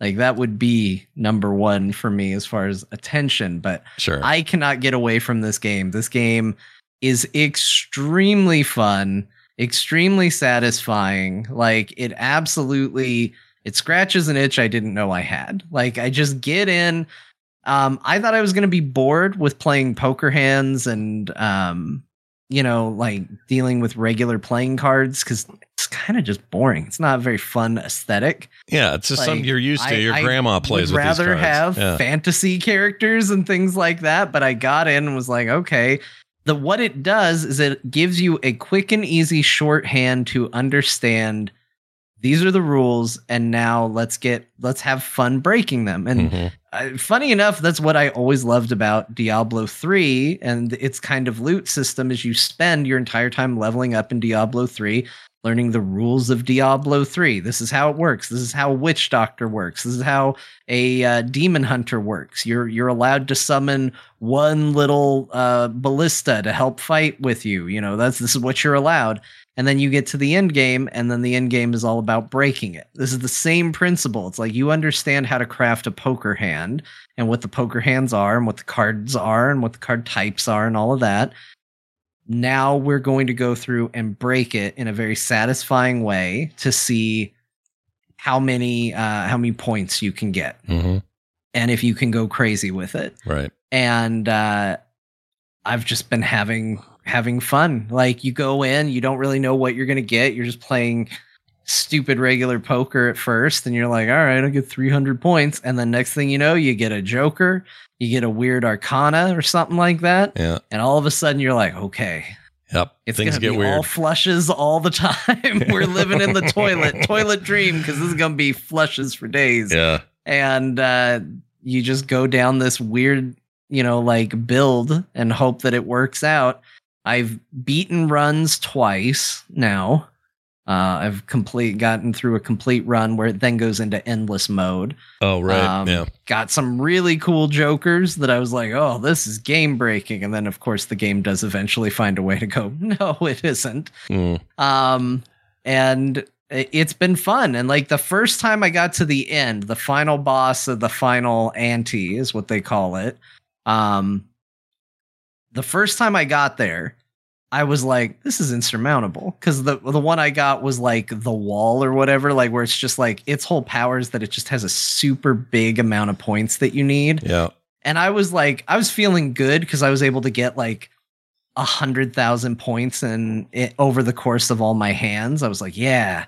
And then I got to the boss and it's like, great, get three hundred thousand. I was like, this game became impossible in the last hand of the game. Yeah. And then shortly thereafter, I found a way to do it, and it was really, really satisfying. So, uh, I've just been, I've just been having fun, and it is it is just the perfect size and pace and like focal like fo- have the right focal requirements for me to put something on and enjoy it and just do this in the background. Or um, the big one this is the reason why i have 15 hours. When my son comes in and goes dad watch cars in office i go yeah buddy we're gonna watch cars in office Yeah. you sit right there. I'm putting on dumb YouTube videos and I'm going to sit here and play Balatro because I can't do that with Helldivers because then I'm getting frustrated with him. I'm like, we're fighting bugs, son. I can't change video right now. We're fighting bugs. Yeah. It's the perfect game for when he's like just chilling in the office with me and I can just play hands. And, you know, as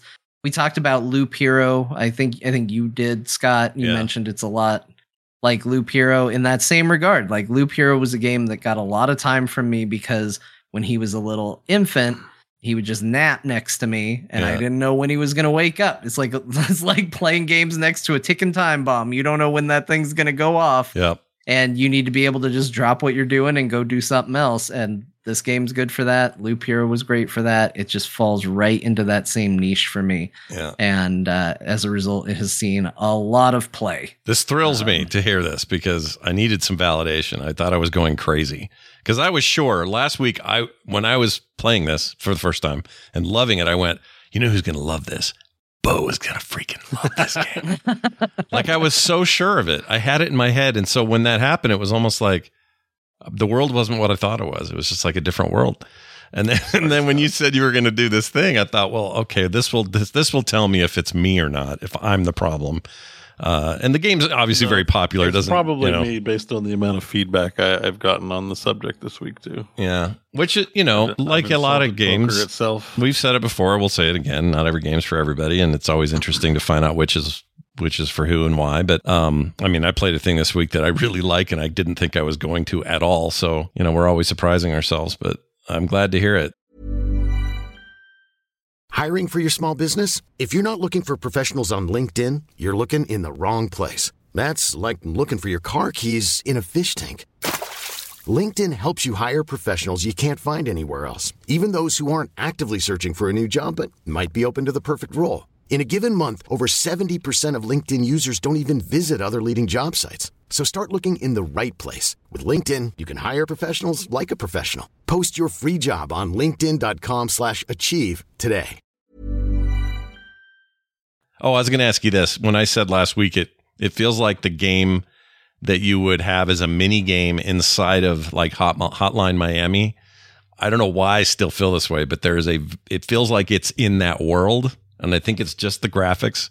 It's just the a weird little scan bit like lines. also the fact that like i don't know a joker talks to you and that's a little creepy and like am i insane like you know what is this world where the joker's like ha ha ha Yeah. how you doing bud yeah, It's and like, he's kind oh, of boy. a dick because when you lose, he's always got something kind of rude to say. It's like, Yeah. well, I guess you didn't uh, have what it took to, you know, or whatever. It's like, shut up, man. Even when i won even when i beat the stupid thing all he had to say was like ha ha guess you weren't bluffing Yeah. all right i see what you did I see what you did, buddy. You- That's good. I'm glad to hear it. It's very, very good. I agree, and I uh, been playing it a ton as well. Uh, not a lot to add because you kind of covered it all, but the strategies are sort of endless. It's part of its charm, I think. Is there's it's just never the same game. And yeah. uh, although i do have a bad habit of falling into trying to build the same decks and it mm, never works. Like I will tell you this: don't fall into the trap. You like getting a flush might sound uh, easy and appealing, and there's some great ways to build around it. I've not been able to do a flush build. I've made a few that got me to the end of the game, but not for very long past it. Like they, there is a cap out on these things. mhm. You got you can't be afraid to actually play some hands. Um Oh, I- yeah. I, get in there and for whatever reason, like and here's my embarrassing uh I just said like, oh, it's all poker hands so everybody knows what they're doing. Yeah. I didn't know what a flush was. and I wasn't doing it for like the first multiple playthroughs of this game. Yeah. And then my wife was watching me and she goes, Oh, you got a flush. And I was like, No, I don't. And she goes, Yes, you do. And I said, What are you talking about? And she's like, You have all hearts. Or you got five hearts right there. And I went, Yeah, but they're not sequential. She goes, That's a straight.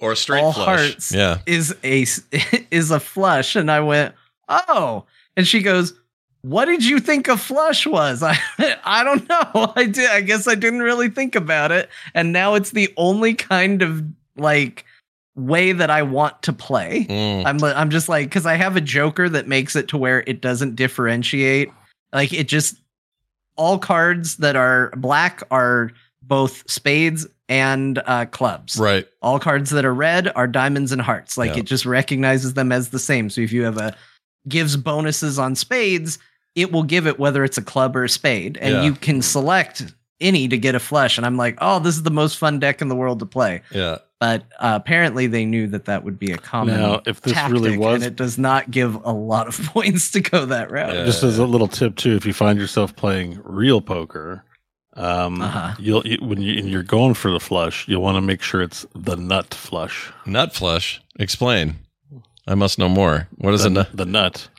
so the nuts is a poker term. When you have the nuts, it means you have the best hand. Okay. You like like Mm. even though you don't know the other cards, of the other players, you know based on what is possible with the rest of the hand Yeah. and what you have, you have the nuts. You have the best hand. So it's important not to act like you have the nuts, or else you won't induce anybody to, you know, give their money over to you, right? right. They won't bet because they're gonna. They you want to pretend you're, weak stoked. when yeah. you're strong, but and but it's always a good feeling when you're strong and you have someone on the hook still in the round with you, because then you, all you're doing is trying to extract value out of the other person. Yeah. Um, yeah, by laying trap and looking weak. See, just listening um, you explain that makes me feel like you would like this game, but I was wrong. I mean, I like that made me think the other way because everything Beau is talking about w- with like awe and reverence Yeah. is not in this game. yeah, that's true. This game doesn't give a shit about like, poker. like by the way, everything that Poker- Beau was just PvP. excited about is not in this game at all. Yeah. So- Poker is a PvP game, and this is a PvE game, and it just it doesn't. That's true, but it also doesn't Doesn't really give a shit about just- poker. In fact, they talked to the dev. No, it's a single no. single dev, and he said, "I don't even play poker. I don't know." Yeah. He goes, "I don't know much about it. I know a few of the mechanics, and that's what's in the game to to build Yeah, on a like, you base can- mechanic." I can but tell because in poker, like at least in uh, Hold'em, you have to have five cards. When I found out I could put two pair in without a kicker, I was like, "This person doesn't know but that much that much about poker. the person who made this doesn't know that much about poker. Yeah. like, you have to have five cards. I'm like, kickers Yeah. don't matter. That's that's crazy. You have to. I think that. I think that that again. I'm not saying that if you didn't think this way, you would be fine with it. Again, everybody's going to have different tastes. sure, But I think it is important to go into this game not going, oh, I'm going to play a poker game. I Sure. think poker is sort of a common language to quickly get you in the door to understanding the different game that this is. Yeah, And to be fair, poker is not the only game that uses matching suits and pairs. Like there's, you know, I think uh, in Canasta you're making, you know, pairs and rummy. Like there's all hearts is a game, spades is a game. Like, sure, sure. euchre definitely the suits mat. Like all card games have some element of matching. Uh, cribbage is another one. There's flushes and cribbage. Like you can, you know, so it's it's that stuff is not unique to poker. It's like it's no, but common but poker's the most oh, common of them, though, right? Like people are going to know that more. Like I, I will know what a I royal wonder- flush is. I guess poker is the most like televised for sure. So maybe it's the most well known card Yeah. game at this juncture, but it's arguably one of the least interesting, like mechanically card games, because poker is just about I have two hiding cards and you have two hiding cards, or some other number of hiding cards if you're playing Omaha or whatever. Mhm. Guess my cards and let's bet. Like it's the interesting part is the human factor, the PvP like mind reading right. the actual mechanics of poker it's it's a kind of a baby game um really Yeah, there's not much to it, uh, and I think that's why the I that's why this game sings to me because they take those basics and that's in there. Those basics are there, but it's this Joker system and the and the tarot cards and all that that just make it insane. I mean, 150 Jokers with all the wacky shit they do. And I haven't even unlocked them all. I've only got probably And you can see some like really crazy build potentials in there because some of those jokers, like there's one where it's just a joker with a knife. And yeah. it's like this joker will murder whatever joker is next to it, but you get this out of it. And so it becomes this game of like, well, I need to get more jokers constantly Yeah. to put next to this evil killer joker card that I have. There are ways to keep your jokers around, but like it's uh, like I saw that card and I was like, this doesn't work at all for what I have, but I can see the potential for a build down the line to make a really interesting, cool build off of this. Mhm. Um, and and that's the thing that's exciting to me is seeing jokers that I might not necessarily use, but going, oh, down the line, I could build a deck around this sort of principle and make something really cool if I wanted to try for it. Nice. Well, Team Jagger Johnson t- this week on the uh, Jagger Johnson. on this game. Jagger Johnson. I would have said like on Film Sack we do Gibbet, uh, Team Gibbet. If me and Ibbott agree, thought so Johnson Jagger Ibbet. Johnson was one of the top ten Canadian film directors. But Sounds like one. Yeah, from that list of terrible directors. All right. I also played another card game that I uh, love and for very different reasons.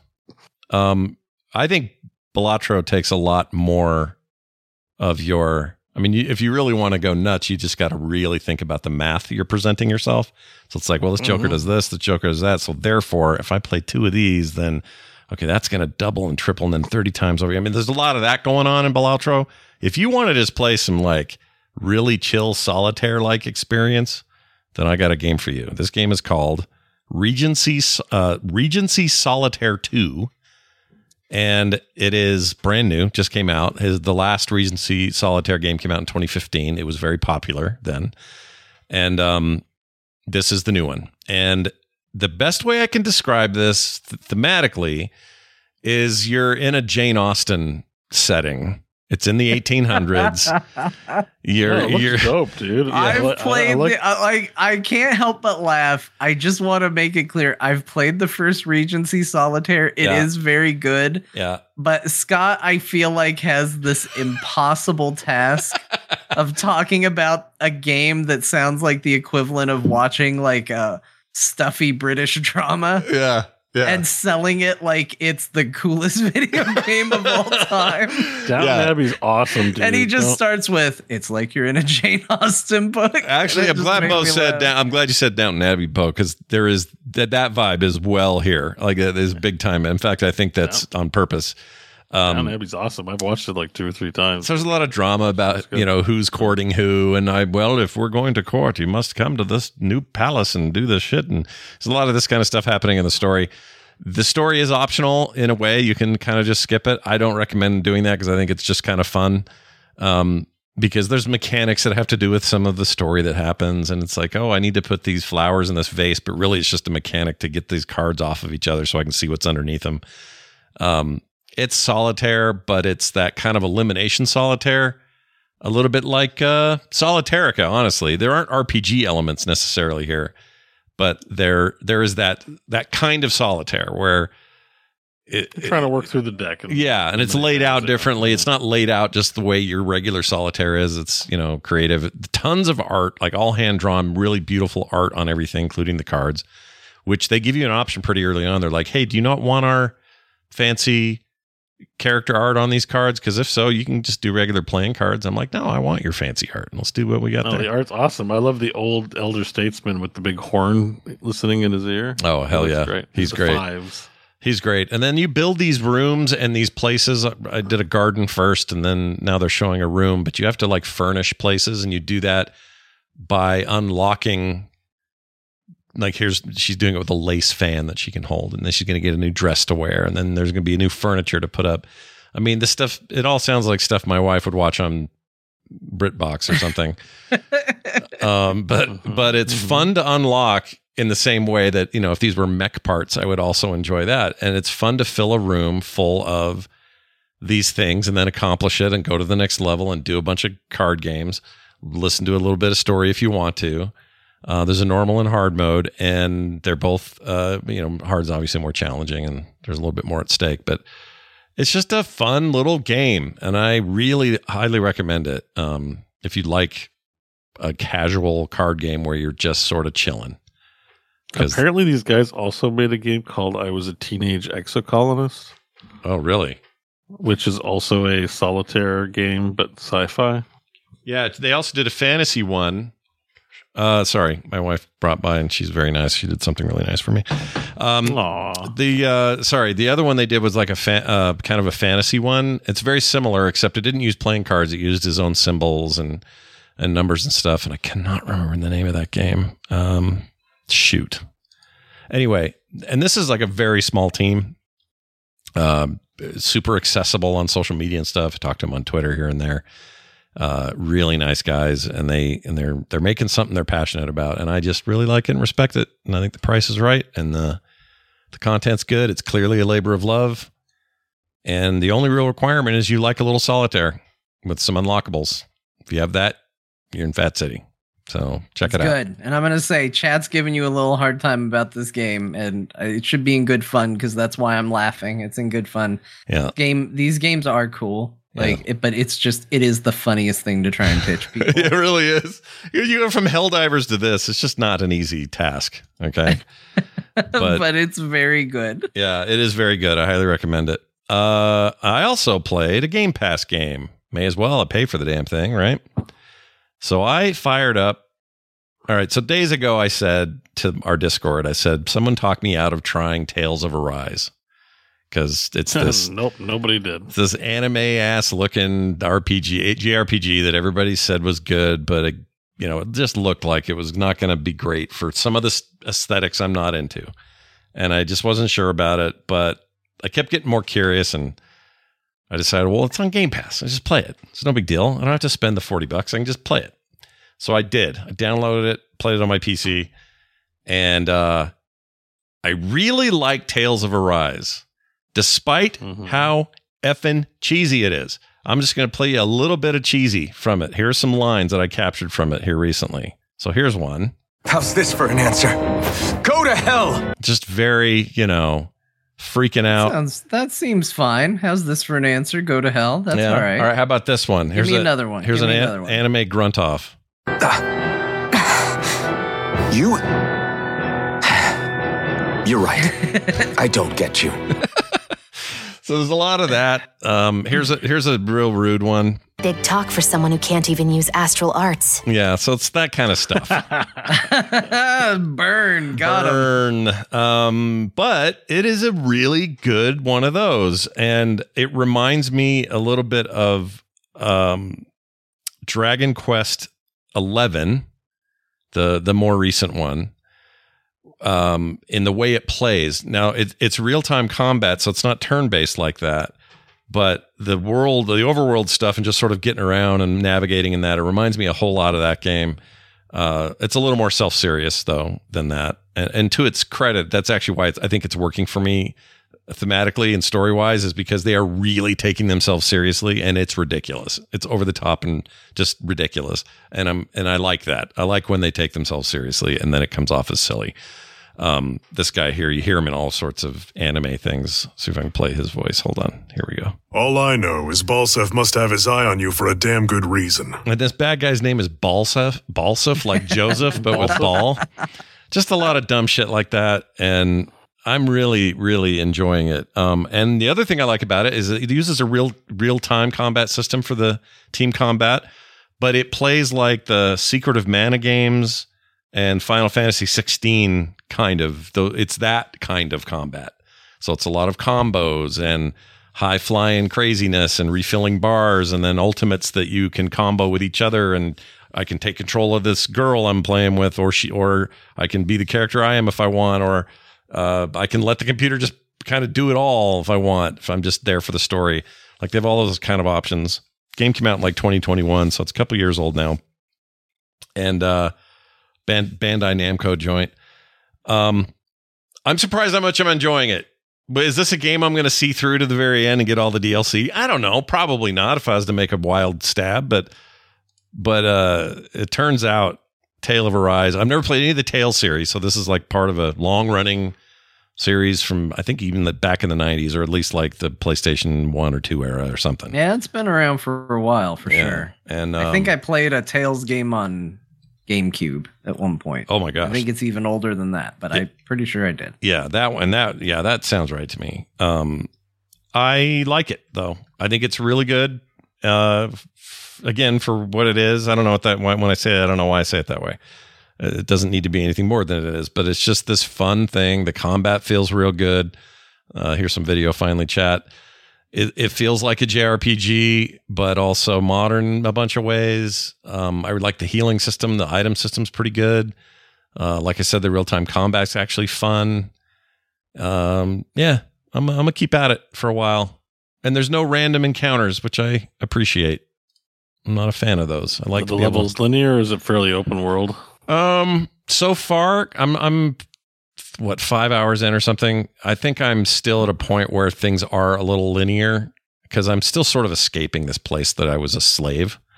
Oh, okay. Um, but I but from what I can tell, the rest of the world looks like things open up quite a bit. Um, and I so I so I can't really say because I haven't gotten there yet, but it seems like it. Um, heavy on story, obviously. Oh, it does this thing that's interesting. Um, Final Fantasy didn't do this with 16, but you but other games do this, where some of the story is rendered in world. It's Unreal, Unreal, by the way, so it looks really nice, very pretty. And, you, and in world, you're walking around, your characters are talking, interacting, you know, all fully voiced. And then suddenly it will change. Oh, you know, it reminds me, Yakuza does this, where the Yakuza games will have a fully voiced, very dynamic scene that will then just immediately turn into, uh, and then it's just a bunch of words and you got to skip it. Next guy goes, uh huh. And then it's a bunch of words and then you skip it.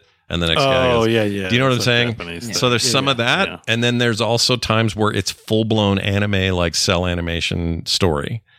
Um, and I can't remember It what that reminds me, of. But You're showing combat. It reminds me. How is it compared to something like Scarlet Nexus? Is it kind of that? yeah, kind of that. Yeah. I liked that game too. That was pretty cool. Um, I almost grabbed that actually because it's on sale right now. But anyway, I think just- they're I like the whole when you activate a buddy's uh, ability in that game. They just have like really fast animation. Their face looking all cool and shit. Yeah, they had good stuff like that in this too. Uh, it's a little less. Well, it's obviously it's a fantasy and less less sci-fi, but um, and normally I would lean more sci-fi, but for whatever reason, this is just it just felt right, and I played a lot longer than I thought I would, and it actually tempted me to just buy it on Steam so I could play it on my Steam Deck without having to jump through hoops. And I don't know when you start doing that, that usually means I like a game. So I don't know. Yeah. It's cool. I like it a lot. And you know what? The cheesier the better. This is a case where the cheese is working for me. And it's Yeah, just the gotta- right. You got to defeat Ballsworth, or else the planet yeah. Ellsworth. Yeah. And they're all just over the top kind of that's why I think that's why I like Dragon Quest. They're very ridiculous and and and serious about being ridiculous. As opposed to, you know, Final Fantasy's got its ridiculousness, but it's also very I don't know. They they aim for a more serious uh, They, they aim for some sort of aesthetic. This this the the Tales thing. Always because I've seen these trailers a lot. It always struck me as just like every color is vibrant. We Yeah. have all the colors Yeah. of the rainbow, but they're all going to be vibrant. It doesn't just stick to like browns or greens or like a matted, like a subdued color palette. It's just like everything's bright and candy colored. Yep. And, yeah. Yeah, and all running at you know 144 frames a second, looking real nice that way. Um, yeah, I don't, I don't really have a complaint about it. There's nothing it does that I don't like so far, and the, some have said that later in the game you'll do a lot of grinding to get to levels and things. But I also know that JRPGs, you know, grinding is a huge part of them, so yeah. It's fine with me. Um, anyway, it's cool. I'm going to keep at it. We'll see how much more I play, but I, I'm enjoying it so far, and it's on Yeah, Game Dragon- Pass. so- Dragon's Dogma soon. You might be pitching that one in favor of. Oh that, yeah, I forgot about that. That's Oh, soon, gosh, right? I'm so excited for that. Although It I- is in. Is that I need to play March? Dragon's Dogma one. No, but I know you do. You're going to want to, right? Skip. You're going to want to. No, I know I want to, but You Oh, maybe you should I'm just, not gonna beat it in two weeks. but maybe you could just experience a taste of it, and that's enough. Because I'm guessing it's been so long since that game came out that this is like a whole new thing. Like, you know, and this might be the game of the year for everybody and their dog, but I don't know how much of one you'll have to play to get a taste uh, for it. Also, just as an FYI, Dragon's Dogma is six dollars Canadian. The first one. Oh, I have it. I just haven't Oh. played it. Yeah. One of those. I bought it because it was on sale and I heard it was good. So March one of the reasons- 22nd? Holy shit. That's I own it too. March 22nd is like two weeks from now. Yeah, three Yeah. weeks. Um, but Yeah. one of the reasons why I skipped was that it wasn't. It's a port, the first one, and the Mm. controls on computer might not be as good as playing on the console. So I was like, Mm. actually, Hmm. Maybe I just don't. I'm just gonna start with two. Maybe I just start with two. Maybe I can try that. See how that works out for me. But I am gonna wait for some reviews to hit in. I'm not buying. I'm not a super fan that I got to buy this on launch. Yeah. Getting a lot of good pre press. Well, I'm going to be in the middle of moving, so I probably don't need it at launch, but I'm very excited for it, and I kind of know it's going to be in my wheelhouse, so we'll just see what happens. It'd be hilarious if I was the big Dragon's Dogma player during that week because Beau is hesitant and you're moving, and I it ends Yep, up being a it Scott could game. be. That'd be Could funny. happen. Let's. I mean, reviews might come out before launch day. yeah, that's right? true. So I might be by that time sold in the marketing. I'm not sure. Yeah, we'll have to see. yeah, Uh, it could just be you. I also played a ton of uh, the the thing I played the most of this week was No Man's Sky. I'm just completely and just totally. I every time I looked at Steam to see if anybody was playing Helldivers, there was Scott in No Man's Sky. Yeah, I would always go to Helldivers and check and see who was in, and if I didn't see you guys, I'd go, well, I, I, there's things I need to be getting done. in No man's No Man's Sky, so I'd get into No Man's Sky and do it. Um, I love that game. That game is great. I feel like I'll return to it forever, at least until n- Set No Fire or whatever the hell it's I called. played a little bit of it too. Um, I didn't play enough to where I felt like, yeah, let's put it in shared play this week. But I got in, and it was just such a reminder that, like, even though that uses reuses a lot of assets across planets and stuff, that game is just beautiful, and there's just something exciting about going to new planets in that game. Mhm. Like, Mhm. it's just such a good, satisfying loop. Especially when you find out you're the first person that's ever been there yeah, and you think this game has been out for this long with this many players and i'm the only person who has ever seen this planet Yeah. It's still it still feels great to do that. And it and it's still crazy to find one where you're like, what am I looking at here? Like this is insane. Sure, you saw, you know, 14 scorched planets that kind of looked the same for a while while you were running around doing a quest or trying to further the story or whatever it is you're doing. But then you'll hit one and go, "What am I what is that?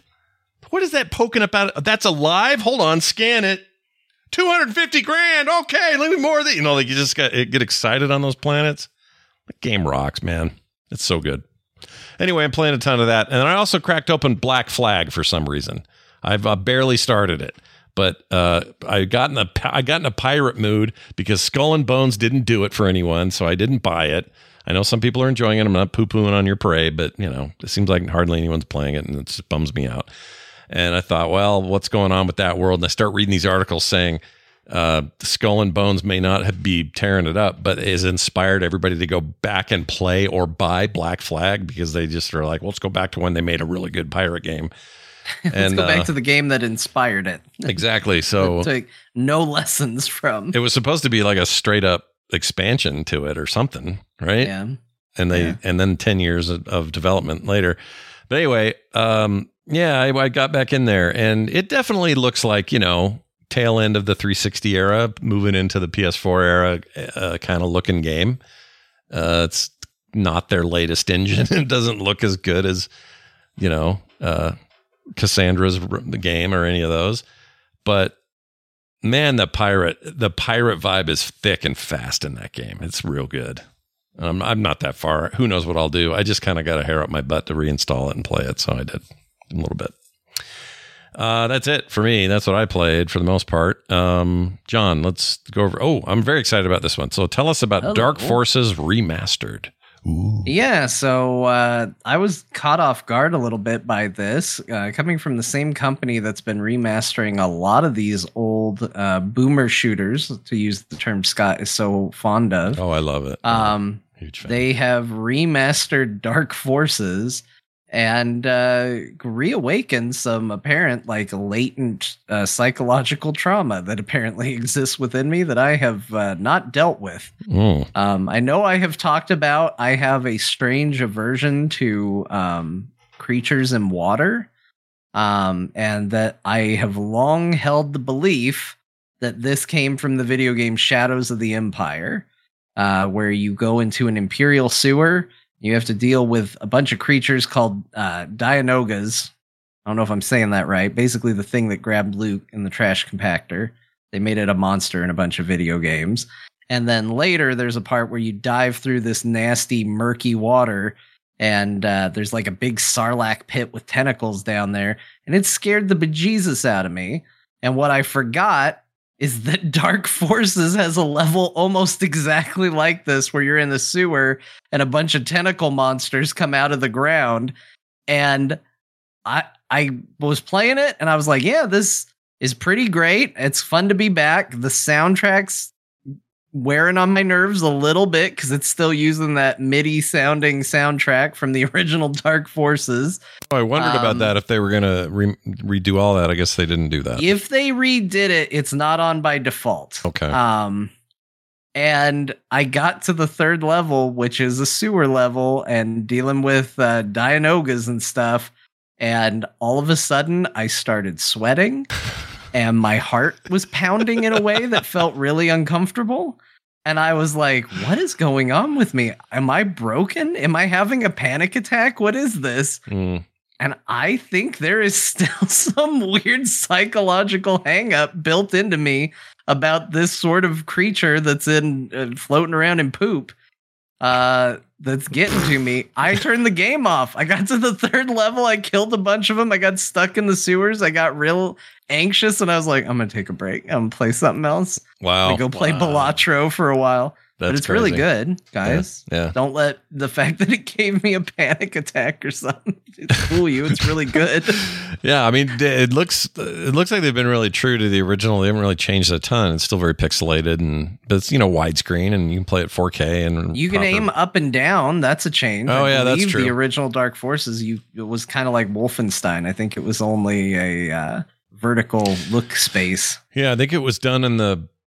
Uh, I almost said Jim Gordon forever. What's wrong with me? Uh, Duke Nukem forever. Jim Gordon forever era. Jim Gordon. I don't know why I said Jim Gordon. Anyway, the um, I forgot his name again. What did I just say it was? Duke Nukem. Duke Nukem. Shit. Nukem. Uh, I think it's the Duke Nukem engine, the whatever that was called. Uh, it always felt the same to me, but um, oh, look at these cutscenes; these are great. Yeah, they're really cool cutscenes. They they've redone the art for those. Although I don't know, this doesn't.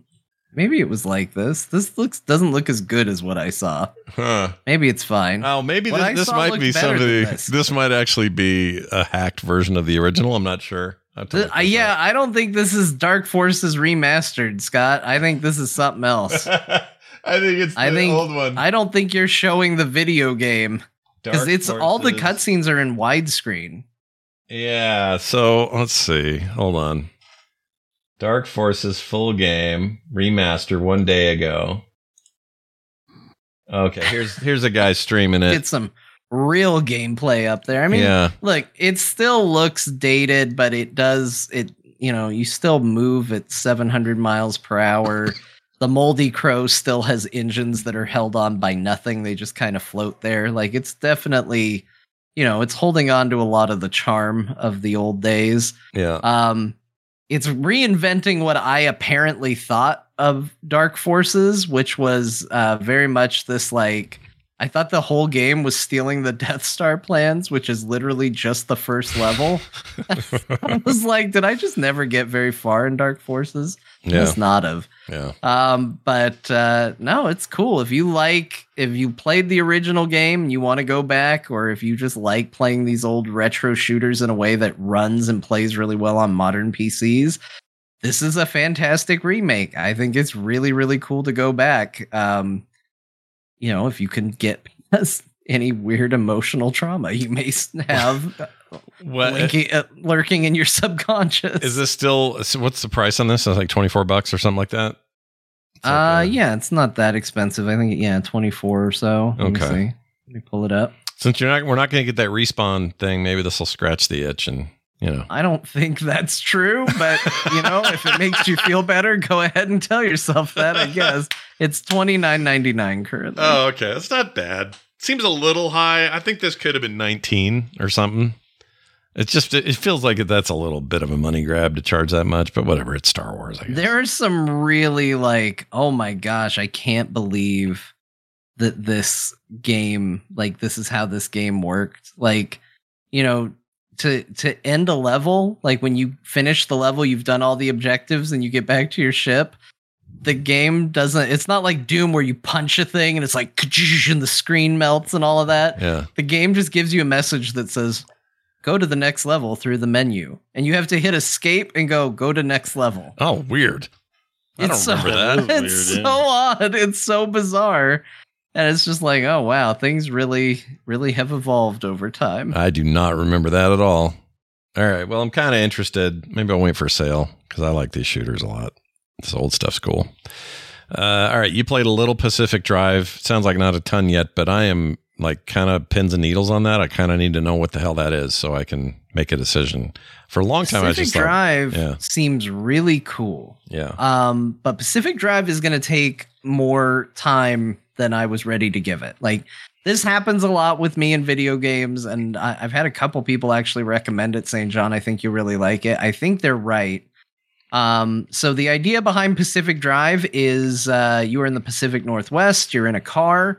Uh, you get pulled into this weird um, quarantine zone where things are happening, things are falling apart and all you really have is a broke down, beat up car that you're trying to keep alive to help get you through this area that's being torn apart by some weird outside force. And it is kind of a survival game, um, mixed with a driving game, mixed with a narrative game. Uh, and you're just you're driving, trying to keep your car alive. It needs gas, it needs repairs. You're collecting materials to do that uh, while you're unlocking the story. And I haven't put a ton of time into it. I kind of got enough to get to where the game kind of opens up and gives you free reign to kind of go and start exploring on your own and figuring it out. And it throws a lot at you to where I was like, oh, I don't know if I'm going to be able to figure this out. This might be too much for what I'm paying attention to right now Yeah. um because it, it does like it, it throws out like oh you're going to want to collect these and you're going to collect this. Here's a tool to use this. Here's a tool to use this. Here's how you keep your tires uh, taken care of. Here's how you keep your paneling taken care of. Um and it just felt like a lot but everything about it seemed good.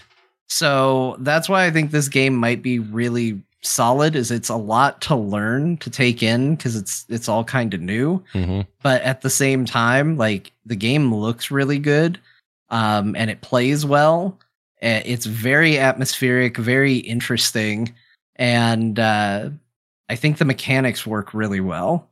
Like it's a cool twist on the survival loop like the idea of just i'm in this car i have to take care of this car i'm driving around that's where i'm getting all my materials. There's weird anomalies that i have to avoid um to keep from you know being damaged or hurt or having my car damaged and broken. Um and i just have to kind of keep track and think of all these things and it's a setting i really love. So Yeah. there's a lot there to like. I just haven't spent enough time with it to kind of talk in depth about it. I just wanted to mention because like i said a lot of people were recommending this one to me um that i did play a little bit of it uh and what i've played so far is very good All right. It It does look cool. Looks like it would be good for VR.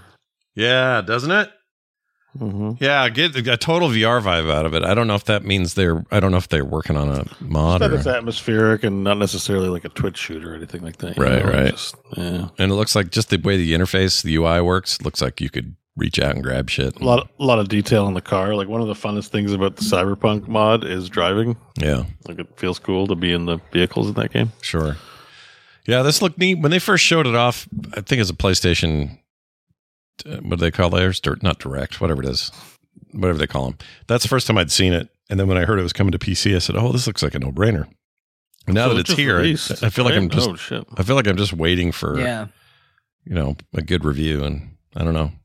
I, I, I'm very curious about it. So You should check it out, Scott. There, that's my recommendation. There's enough here to where I say you should check it out. All right. I like it. Looks like their inventory game is interesting. Because I'm going to tell you, it might be a while before I come back to it. I don't know if you heard, but Final Fantasy Rebirth came out. Yeah, it did. Is that today or no? Wednesday? Whatever it was. Yeah, I think I think yesterday at like late it came out. Well, it did prompt me to re-download the first one so I can finish it first because I don't want to get the new one until I beat it. So, Hurry up and put it on PC, please. Thank you. yep. Some some people Look, we don't all we don't all have PlayStations. Right? Hell Imagine. Imagine held. Oh, did you see that link I sent you where the guy was comparing directly comparing movement and like shooting stuff from uh Metal Gear Five to Helldivers and how like dead on some of that stuff was. I kind of love that because that's one of my favorite like, things about in- that game. It was in what you pasted. Maybe that's why I like it. Because, good God, do I love Metal Gear Solid Five? Same. It, it is like I wish Kojima had the chance to finish that game because man, do I love from a gameplay perspective. The story in 5 is lacking compared to other Metal Gear Solid games, but the gameplay in 5 is so freaking Yeah, it's really good. Oh, I love it. And then on the PC where you can just give your helicopter whatever song you want when it comes in Yeah. Is brilliant. And like here's the thing. We we have certainly had our fair share of giving Kojima Kojima Kojima. some shit for Yeah. not being quite the visionary that he gets made out to be. But I'll tell you, the man who sold the world came on the radio the other day Yeah. immediately flashes of that game in my head just Yeah. from hearing the song and i thought you know what it's not nothing Yeah. guys It's kind of like brilliant. the fact that a musical cue hits and i'm immediately spending the next 20 minutes thinking about a video game maybe adds a little credence to the myth and legend of the man so yep. And on the um, PC version, it's so good on the PC version, you can load up this. You could yeah. you could That's it right. would be a really good helicopter song That's right. I think I just used John Cena's music for a long time whenever it came in. That's perfect. that, that fits really well. Uh, you also played some more Deep Rock Galactic Survivor, and I assume that game is still great. Probably. Yeah, they buffed. I was complaining about the the driller, my guy, Yeah. and they buffed all the elemental things. Like I just saw I downloaded a patch for it, and I was like, "What's this patch?" I clicked it, and it's like, "Yeah, fire is gonna do more damage. Acid is gonna do more damage." I was like, "That's my build on the driller. Let me go in and try." And I immediately beat the stage I was stuck on. So I was like, "Well, that's it. This uh, this game's great now. It's perfect. They f- it's even better." Um, yeah, I don't have a lot to say about Deep Rock Galactic Survivor. I continue to think it is a very good one of those games and uh, one of the more passive ones. So if that's what you're looking for, it's very good. I read a good review today that said that it's that what they liked about it is they give you more to do. Like getting, the mining doesn't add that much to it, but it adds enough to feel like you're doing some shit that you wouldn't normally do. Right. Yeah. So it's a little bit more active in that way, and I, li- I like that about it too. Uh, and a lot of people on my play or on my friends list on Steamer in that game all the time. Like that and Helldivers too are like the two big ones I see right now. Uh, bro, Beau, let's take it over to you. We talked some about Oh, Last hi. Epoch last week. I played a ton of that last week, although funny enough, I barely touched it this week, and I'm not sure why. I think I just got so bunged up in um, No Man's Sky that I just didn't do I have some But, theories about that. Yeah. uh, but anyway, what do you what do you think of Uh, Last Epoch? So I'm just I'm going to mention the elephant in the room on this one to get out of the way real quick. Uh, the servers are still bad. Yeah, Like you click on a transition to go to a new screen, and it took it takes like a whole ten minutes. Or town, por- I town portaled, and my skeletons went in, and not me, and the town portal went away oh shit. because of the lag. Oh, because No. be- because of the lag. because of the lag. Like it just it the lag is borderline has made it unplayable, which is why I only I've only done my, offline. my thought so was I- like, yeah, I need to check this out. And they've been public. They came out recently, like where we know it's a problem. We're going to fix it. It's not abandonware. Like we realize the servers are an issue, so they're going to like fix that. But you know, I'm like, well, I'm, it's not ready to play right now. I don't. I don't. It's not so. It's not so like Helldivers. I would sit at the loading screen for hours. This is not a game. I'm going to sit at the loading screen for hours, which I'll talk up now about the rest of the game. Uh, Last Epoch, very colorful definitely not you know uh, a big company behind this like with tons of resources you kind of see it in little dribs and drabs like the cinematic is just art and not full motion thing Sure. however the, the gameplay um, is good you know it, it it's uh, colorful and vibrant uh, Jon mentioned it feeling light, but again, I think his comment was bang on that it's just because you don't have a lot of abilities to start with. So, um, as I got more abilities, I made it to about level 11 or 12 or something like that, or maybe 10. Um, you know, it, it started to feel more, uh, uh, more girthy and meaty. I Did guess, you, did you, know, play? Did you play? End up playing offline to, to circumvent the lag No, I or- played the online mode because I like the online mode. Like I'm, I'm not Right. an offline uh, person. I'm, I like to play games online. Yeah. Um, but uh, you know, th- here's what I think. Uh, I think right now I'm a little ARPG'd out, and this is both a good and bad thing. It plays like any other competent ARPG. It's colorful, good. Like it, you know, there's there's really nothing wrong with it other than I think they could they have to tighten up some things about like clicking. So so far it feels like a very fun ARPG, but also I played a ton of ARPG in 2023 and I just can't do it right now. It's a personal thing. I'm like I don't think I'll be playing this cuz I'm like You're spent. there's not it's not the fault of these guys. They I think with every intent made a ARPG. I just think I just think I'm kind of like I don't like the scene. I'll, yeah, let's just like run into. There's kind of a meta conversation about it because, like, you know, I played Diablo 4. I, I had that accomplishment. People talk to me about ARPGs, and like, I like everyone else because I like the genre, consume content from the creators in that genre, and I don't really like any of them. They depress me. Like Yeah. we're talking, you know, and I can just drop the names. Like they just they hate everything. Always everything's terrible. Always all the time, and and it just it, what Mister Llama said really broke me. He was doing this review of Diablo Four in its current state. And he's like, as it stands, Diablo Four's got all this great stuff, but I'm not going to play it. So I'll be back in Diablo Two. I was like, dude, that game's been out for 20 years. and I played it last year. It's good but it's not that good. Like I think people more and more. I think people have like uh, they they're having issues if they can't get off of playing Diablo two and play a different RPG. Sorry, Hmm. and everyone bandwagons that, so I'm probably bound to get some commentary on this thing. But Diablo three is way damn better than Diablo two. I'm just gonna throw out there. Having played both recently. I'm like Diablo 3 is the better choice of those two games like hands down like I think there's something wrong we sh- I shouldn't yuck people's yum, but I just I find Diablo 2 it's like I know what you guys are up to at the high levels. You're just doing this it's a treadmill. You're just doing the same thing over and over again, clearing screens, trying to get incrementally better items, and then praising it as the most fun version of the game in the universe.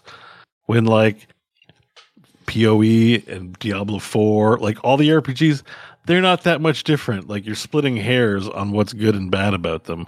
I still personally don't like the stores, but PoE has an online store, and so does Diablo 4. So, like, I, I just hate the whole scene. I just hate all the conversations about it. I'm like, I'm done with it, and it's so it's kind of affecting my enjoyment of Last Epoch. Mm, I get Um, it. I totally get that. And also, like, remember I was saying how like I'm falling asleep playing Diablo 4. That was kind of a theme in 2023 of my conversations. yeah. I started to fall asleep playing Last Epoch, and I'm like, I think I find this genre boring. like, I don't fall asleep playing Helldivers. I don't even fall asleep playing Balatro, but I play. I'm playing Air. I'm like, maybe I think I like this more than I do. Um, or maybe I think. I think, yeah, I, th- I believe that I like this more than I actually like this if I'm falling asleep while playing it. Um, Do you think it was detrimental So- for you to get on that statue and to do as many hours as you did, especially when it was much more grindy than it is now to get to 100? Do you think that's just adversely going to affect how you see this genre moving forward forever? um, I feel like it would me. I feel like I would have a hard time. I mean, I don't. I, I, I, it, this my my whole thing on this is predicated by the fact that like I don't actually uh, dislike any of the games. I you know I think most of the people who talk about games in this genre have are are needlessly splitting hairs and like putting things under magnifying glasses and saying things are terrible when you know we don't hold any other genre of game to the same standard and it's not that complicated of a genre. It's just like right click and run after things and shoot them. Like it's pretty pretty simple. Um so i just don't like it. Uh i just don't think that like i'm just like okay another one of these. I don't know. I'm looking for something maybe a little more exciting. We'll see if i might change. This is not me saying the game is bad. This is just the context under which i started playing um this game and experiencing it going like i don't know. Hmm. and because i get asked about it a lot you know are you going to play this game uh, f- just feel it's important to qualify my answer with uh yeah Yeah, I get it. You know? I I mean, totally in a get it. weird sort of way. That's that's sort of why I don't have any more Last Epoch gameplay this week, is because, um, you know, even though I feel like I'm still hungry for a good ARPG, because I feel like for me at least that itch was not scratched by Diablo Four. Um, there's the part of me that's like, but it's real familiar. You know, I got into Lost Epoch and I was like, yeah, this feels great. This feels like something I could get into. On the other hand, I haven't played a game like Helldivers in a long time. Mhm. And it was very hard whenever I looked at the games I could play to go, yeah, I want to go into Lost Epoch and, you know, do ARPG business when I could be doing Helldiving. yeah, So I think I will get back to it as well, but I don't know when that's going to be. It's hard to feel it's hard to feel a lot of luster for it at the moment. It just feels like there's a lot of new stuff that's very exciting. And while it feels while my time in Lost Epoch it felt good, it was very familiar and there's a lot of brand new shiny that's distracting me. yeah, yeah. No, I mm-hmm. totally get it. I mean, that's I think it's why I didn't play it either. It's funny. I think we're all in the same boat. It's not. There's nothing wrong with Lost Epoch. It's fa- It's good. I like its small team. I like that they have an offline mode. I actually really appreciate that. It's bummer that they're having online issues. It plays really well. It's a really good one of these, and by all accounts, there's real depth to it. But I, I, I've been playing these for a long time, and if I was like Beau and like did what he did with four to get on the statue, I think I'd, Uh, I may yeah. never want to play one of these again. Like it would be just, I'd Yeah, be so well, spent. long break. I'm like, it, it just feels weird. I don't know. It's just to, to to have done that, but I think it was good. You know, you sort of explore a game, and then we cover a lot of different ones. I just don't. I just can't do it again. I'm like tomorrow if there's a statue, I'd be like, eh, I pass. hmm it was fun. So Yeah. I don't know. I think, I, but it's good if you're looking. I, I recommend it if you are looking for an ARPG to spit sink time into. A lot of people are playing it. They mentioned, especially when they're watching my streams, they're like, "I'm playing Last Epoch," and when I played it, everything about it felt good. Um, so you know, don't really have an issue Yeah. with uh, with uh, with the game itself. So it's a, I feel a little I feel like it's a little unfair to to bring that up during a like maybe like a some commentary on the game um, because so far what I played felt very good. So, but I just don't I don't know that I'll be sinking my teeth into it. Yeah. I totally get it. Yeah. Um, awesome. Anything else? What Uh, else you got So, uh, yeah, we can talk about WoW. Uh, So uh, this is just some updates, not so much my time playing in it, but I am actively recruiting. Which he's the, he's the guy that's going to go up. Yes, I have a question for Ion Hazzikostas, but first, uh, season of Discovery Guild is recruiting. Um, Yeah. we we need these roles on these days. Mm. Yeah. So um, there uh, some adjustments to season of discovery. They're sort of fast forwarding a little bit. The devs were out talking about it. Uh, updates will be in this week. Um, there's going to be a permanent in-game XP boost of 100 percent for all hmm. characters flat Wow. which I'm like, yes. So one of my big things is like, yes, it's fun to have the classic WoW experience and it's fun to have that vibe, but I'm there's some things and this is different for everyone, so it's going to make some nerds mad obviously because, you know, it affects the, the economy or whatever, whatever, whatever. But it's like a nostalgia run. Like I'm in there to have some fun playing classic. I don't I don't need the classic experience of it taking a billion years to gain a level grinding mobs. So Mm.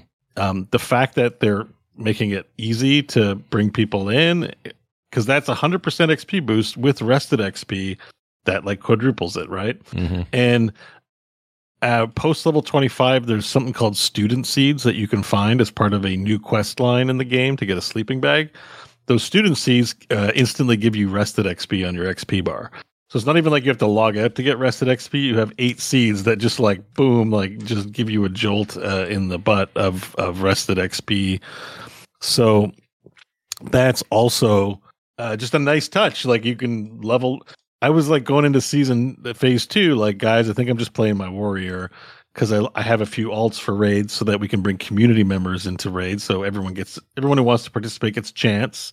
Part of core, you know, community building. Uh, It's MMOs are an easy way to play with the the listenership. Um, now I'm like, well, if it's 400% speed to level up my priest, then I'll go and heal a run too once we get No Morrigan or No Morgan down. No Morrigan. I like that. Oh, No, Morrigan. no So, so, uh, I have the voiceover, the AI voiceover for the text, and it mispronounces things constantly, and it started to work its way into my brain as the normal way to say it. And they constantly call it no Morrigan, no no Morrigan. That's instead of great. Gnomeregan. I And the it. other one they mispronounced too is Stone Talon. hmm It's like Ah. Stone Talon, but it's like, oh, we must go to Stone Talon. That's great, dude. yeah, yeah. So season anyways, season of discovery of new words is what this should be called. That's great. Well, yeah, that that, that too. Um, a few other things to mention: uh, mounts are discounted by fifty percent, even though I paid the full like ninety. I paid ninety gold, although two again forty gold was donated to me, but um, now it costs half, which is great. And they're gonna boost gold rewards from quests, so pretty much they're making it like, you know, easy town to get in, enjoy some WoW, not have it take up more time for Helldivers. That's what I say. Um, so that's great. And um, in the future, raid sizes for level 50, 60 content in future phases, they're aiming at 20 man, not no 40 man stuff, hmm which is good because fielding 40 is hard. Yeah. Um, but we are used to running 10 man. So that's why I'm trying to recruit a little bit to make sure we got, you know, we got uh, what we need for tw- uh, to at least run a 20 man raid in phase three and four. And of course, I'm tanking, so at least that's one less tank we'll have to recruit for. the same, a lot of people will volunteer to be alts, but no uh, primary tank players are pretty few and far between. But we do have a couple of tanks, so you know, and healers, but still, we could always use more. All right. Um, yep. And uh, it's a good time in there. So I just wanted to mention those changes for anyone on the fence because, like, WoW will take too much time. They are constantly trivializing that kind of stuff and making it faster and faster. I'm pretty sure. Uh, I'm pretty sure there'll be even more in the future, just so you can get in and like just play quickly. So I like it. Right. Well, that's, That's it. cool. Season of discovery. Let your sod hang out or something. Yep. And uh, lastly, I wanted to give a shout out. I meant to do this for a couple weeks and I forgot. Um, in the indie development uh, chat in our D- Frog Pants Discord, uh, people have made a game. It was called Core Survivors. I don't know if we actually featured the final product, but the final product is now out. Yeah. Uh, Core Play- Survivors playable. on itch.io. Mm-hmm. And I want to give them a shout out because a number of people contributed to the project, and it's a game uh, that it runs in your browser and it features us, your favorite podcast hosts, Yep. um, uh, on there. So the the link is kind of hard to say. It's spaghetti spaghettisyntax.itch.io. Yep. Spaghetti syntax is core- our main Godot coder. core, co- Godot hyphen core hyphen survivors hyphen web. Yep. Yep. But uh, are you playing it now for the for the VOD? we I'm need to trying get a to. 10 hams redirect for that. Yeah, I'm trying to. It's taking forever to load. But spaghetti syntax in our community is like a coding whiz, and uh, did most of the heavy lifting there, and then others contributed in other ways. Um, he's awesome. I can't get it to run though. I don't know why it was won't run here for me. Oh, this page is slowing down Firefox. Firefox did it. I don't Uh, know it, why. might, it might be a runs better in Chrome kind of thing. Might but, be uh, that. Yeah, I don't know what's going on. But anyway, Uh, yeah, go check it out. That's cool. Spaghetti syntax.itch.io slash Godot slash uh, dash chord dash survivors sta- uh, slash web. The These- faster may way might be to go to our Frog Pants Discord. There you go. Go to the forums and look up the indie development tab, and it's in there. I think we, I think I pinned it, Yeah. but uh, I do, I do recommend it. It's, it, it's a fun time if you like uh, Survivor games. It's, Yeah. Yeah. you know, looks like it, it was made in more than a weekend. A labor of love. Definitely more than a weekend. I can guarantee you that. It was, it was definitely more than a weekend for sure. Uh, all right, we're going to take a break. When we come back from this break, we're going to do a little more Core Crush. It's the Japanese RPG edition, JRPG edition of Core Crush that Jon has prepared. I'm very excited about this and feel good about my chances. That'll be after this break. Although I think Beau, wait, Beau hasn't won yet, so we need, you know, root for Beau. I'm not too good at this kind of he stuff. He hasn't won yet, but I still think you have it easier. I think the problem is Beau talks about all the games he likes. Yeah, Because he likes a curated list. You like everything. yeah. So kinda. when I'm putting stuff together for you, Scott, I feel like I have a ton to pick from. and when I'm putting stuff together for Beau, it's like, well, yeah, but Scott knows he likes that. It's one of like four games he mentioned. Yeah. Whereas it's one of 752 that you've talked about. Yeah, so that's true. I feel like Beau's always at a natural disadvantage on this, but you know, we'll see how he does regardless. Yeah, and for those that wrote in and said, "I really like this thing," what happened to Martha though? It Martha's not gone. This is just a little reprieve, okay? Just a little break Yeah. from that. I'll still do Something a Dear new. Martha if anybody ever has something you want to hear in a letter form. I'll do it. Yeah, we'll do it. Write your emails in. Send an email request for Dear Martha. I'll do it. Yeah, he'll do it. He'll do it for you right now, personally. It'll be on your own cell My phone. dearest Martha, I'm about to go pee. I'm about to go take a pee. All right, we're going to take a break. when we come back from the break, we'll do all of that. Please stay tuned. All right, we're back, everybody. Welcome back to the program. It's time for us to. Did I have music for this last time? I didn't really, did I? How about uh, here? I'll play this thing from Beau. And my brain is like, oh fuck. Yeah, we'll let that. That's our theme. Oopsies. That's our That was a theme. great one. I thought I had the beep. I thought I beeped that, but I guess I didn't. Anyway, it doesn't matter. Uh, Jon is gonna. We've been doing this for a couple of weeks now. It's pretty fun. We're gonna do Core Crush, and uh, it's JRPG edition. Jon, explain, Cordy Crush. and uh, we'll have a little contest here. and See how Yeah. we do. So just like the past couple weeks, uh, I pulled Beau and Scott for a couple of their favorite JRPGs. I also pulled the community.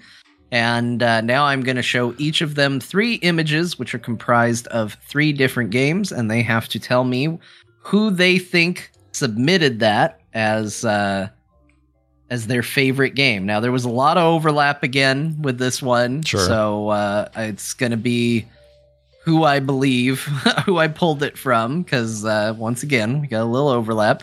But we'll go ahead and start with Scott. Okay. Um, or I'm sorry, yeah. Let's. Uh, I My- have them in reverse order. My picks or, or or my or his picks. which which do you have queued up, Scott? I can do either. I can do either one. Just do either. Just Okay, quick. let's do Scott's first pick. Okay. So these are Scott's first question, which are Beau's picks. Okay. Um, so that the three games you should have Yeah. is uh, Final Fantasy VI, Yeah. uh, also known as Final Fantasy III here in the United States if you play it on the Super Nintendo. Yeah. Uh, Honkai Star Rail. Yeah. And Chrono Trigger. Excellent. So Scott, you have to say which one of those is a Beau game, which one of those is a core listener game, and which one of those is a Jon game.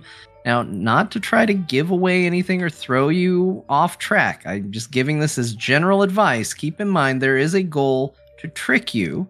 And that might mean that I went obvious. That might mean I went tricky. I'm just letting you know Yeah. you're not supposed to look at it necessarily and go, "Oh, I 100% know this." Sure. Yeah, and I Unless definitely that's don't. I want you to think. because I know uh, for a fact that both you and Beau would would say that you like Final Fantasy VI and that you like Chrono Trigger.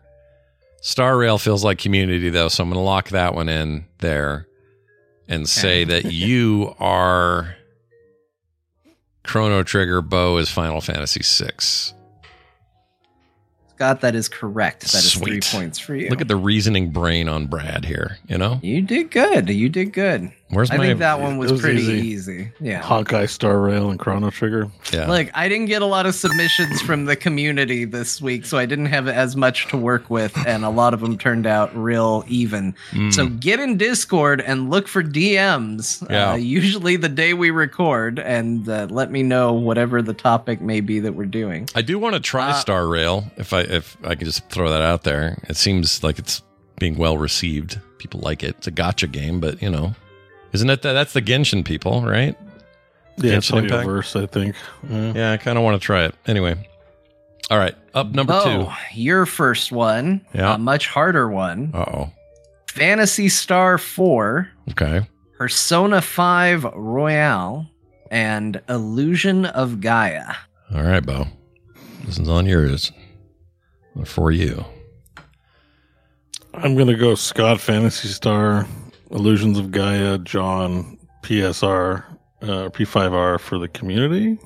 That is 100% correct. Nicely Three done. points for Beau. Well done, dude. Hey. Look at that. And I thought that one was hard. I feel like Beau has achieved Um, something it, with that It was one. a it was a shot in the dark. Honestly, it was not.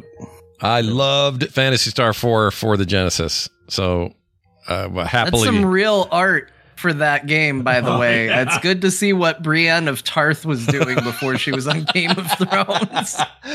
yeah, there's a real vibe to that game that's I don't know how well it holds up, but I used to think that was so good. Love that game. All right, Uh, all right. tied up. Next one for Scott. Le- the Legend of Dragoon, Breath of Fire 2, and Yakuza Like a Dragon. Okay. Um, boy, another hard one here.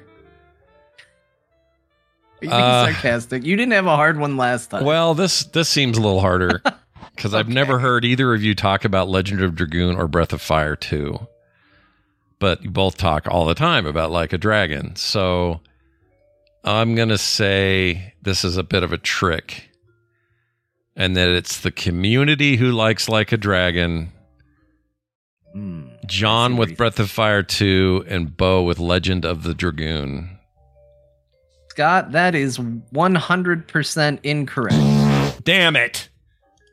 Also, just to clarify, uh, no, I'm not going to clarify. It's 100% correct. All right. Should I? I what do we do? I re-guess? I can't remember how. Yeah, did you re-guess. You've lost a point. You can lose up said to three you- points you- before I just tell you what the order is. Okay. You got all the guesses wrong. Is what you meant by 100 percent incorrect. Oh, no, s- don't look into it that way. I'm just saying 100% Oh. incorrect to be funny. This isn't Wordle. I'm not giving you hints with my percentage. I'm glad this isn't Wordle. I'm tired of Wordle. Um, okay, I'm gonna Yeah, say, screw Wordle. um, like a dragon, Jon, Breath of Fire Two, Beau, Legend of the Dragoon audience. Incorrect. Damn it. Uh, what am I down to? Oh, One God. point.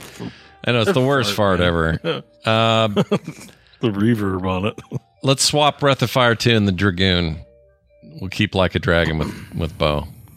Okay, so you're just, just repeat it so I know what you're saying. So Legend of Dragoon, to Jon, and Breath of Fire 2, the community. that's incorrect. Damn it. Really? Then it's got to be Jon like a Well, you're, dragon. that's three guesses. Oh. You're out of points. I'm, I'm going to just tell you. the Legend of Dragoon was selected by the community. Breath of Fire 2 was selected by myself, and Yakuza Like a Dragon was selected by Beau. Damn it! So it's just one tw- twist off. Gosh, Here's it. why this one was easy. Uh, Cat in the picture there for Breath of Fire 2 was on my Oh!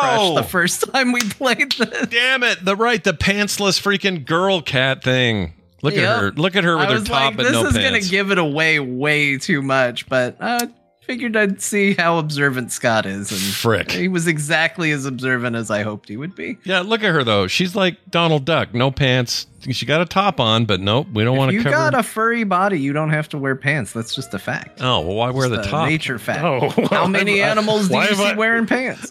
Why have I been wearing pants? you can go outside, Beau. You can you can go free. Furry body.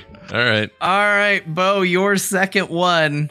This is your chance, man. Beau or Scott got no points on that one. Damn it. You're you're in a good position to win today. Uh, your next one. The first game is Golden Sun. The second game, Secret of Mana, and the third game, Mario and Luigi Bowser's Inside Story. For some reason, Uh, this Scott, one. Scott Golden Sun, Jon Secret of Mana, Community Mario and Luigi. Beau, that is hundred percent correct. Jeez.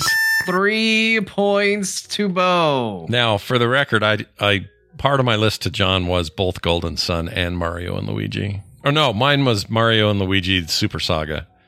That that Yep. that's a little It was tricky a different play. Mario Yeah, and Luigi. That, was Yeah. it. That was it. I even knew that game existed.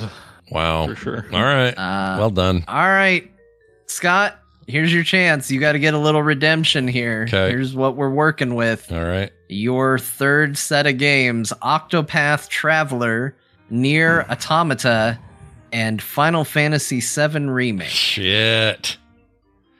Okay. NieR, I mean, these could be anybody. Uh, NieR's probably going to go. Let's do community for NieR, Jon for Octopath, and f- remake for Beau. Final Fantasy remake for Beau. That is correct. Ooh. Three points to Scott. God, We are tied up. Beau, you just need to get this right in I- for the for the listener for the record, I want to clarify that it's Final Fantasy VII original and not remake. But I will say this. So enough. okay, so here's Oh. a fun behind the scenes. Beau uh Beau was busy today. well, you can tell him I was I slept till five p.m. Slept till almost showtime. And it takes me, you know, a little bit to put these pictures together. And I was worried he wasn't going to make it in time. So I went ahead and did my best guess for Beau. And I picked three games for him based on things I knew he liked. Yeah. And uh, then when Beau did tell me his answer, I almost guessed perfectly. The only difference is instead of Final Fantasy VII Remake, he gave classic Final Fantasy VII. Yeah. And rather than redo one of them, I just went, Can I just leave Remake up there, please? so I don't have to redo it. Yeah. It's a pain in the butt. You don't want to go redo it. So that worked out. Okay. But well, it is fair. funny that I got all three. He only sent me three, too. So it wasn't even a case of selective. He sent me three, and I guess three for three for the most part. Yeah. Little caveat. You're the real winner this week. You really are. All right, Beau. Last one for you. You just have to get this, uh, or I'm gonna Somewhat have to figure out what we do on a tiebreaker. Um, okay. Pokemon Soul Silver, Fire Emblem, the original, and Dragon Quest Eight. Um, So all three right. long-running RPG games, lots of entries, but very specific selections here. So Pokemon Soul Silver, I'm gonna go with Community. I'm gonna go with Fire Emblem to Jon, Dragon Quest Eight to Scott. Incorrect. No, Oh, I hate that fart, man. uh, really? Okay. Um, Fire Emblem to Scott, Dragon Quest Eight to Jon, Pokemon to Community. That is correct. Our winner this week in the JRPG showdown is Beau. Yay! Look at you. Look at it. He did it. Nicely done. What do I win? You got, oh, I've joined the party. Yeah. Yeah, you joined yeah. the party. I got this. You get to join the party. Yeah, I, I, um, I was, I mean, you did a good job on that, but I would like to just say how much I like Fire Emblem, uh, and Golden Sun. Those are amazing games. I was also very GBA, GBA heavy this week, as you may have noticed. Yeah. I just think that's the best. Those are some of the best games ever made. I love all that shit. So But Dragon Quest Eight's a good one, eh, Jon? I really like Dragon Quest VIII. It was my first Dragon Quest, though. Um, it was also, you know, it was at the height of me liking Dragon Ball Z, and uh, the main character kind of went Super Saiyan in that game. mm, Got the spiky hair, Yeah. he glowed a little bit. And also, uh, uh, there's a girl to the right of him. I believe her name is Jessica. yeah, She was okay too. yeah, she's got the boobs. it boobies. was a formative, formative years game, and uh, it was pretty good. Lots of boobs happening in that girl's dress. So well done. At least two. She has two. At least two boobs. Uh, nicely done, everybody. And Beau, congratulations, Beau. I feel good that you, you thank you. that you pulled that one out. uh, very impressive. Uh, let's move on then, uh, everybody, to what? Oh, uh, some news we didn't cover yet.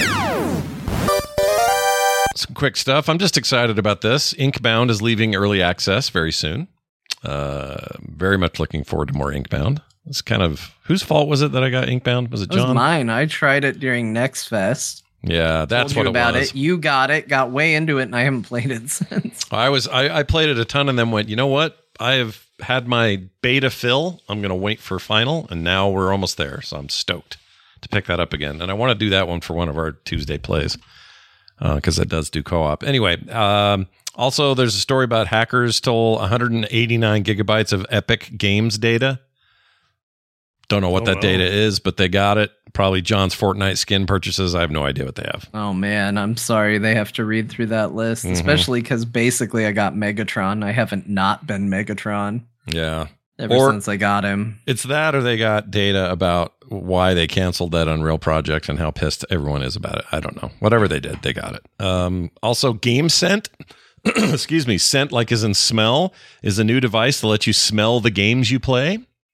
Uh, want Oh, to. no. what do you guys want? There's never been a situation in a video game where I went, I wish I could smell that. Maybe lawn mowing simulator, but I didn't play it. So Oh, interesting. See, there I was going to ask you guys for examples of games that would be fun for this, and I think that's a good one because you just that smell of fresh cut lawn and maybe a little bit of exhaust from the mower and stuff. That's pretty cool.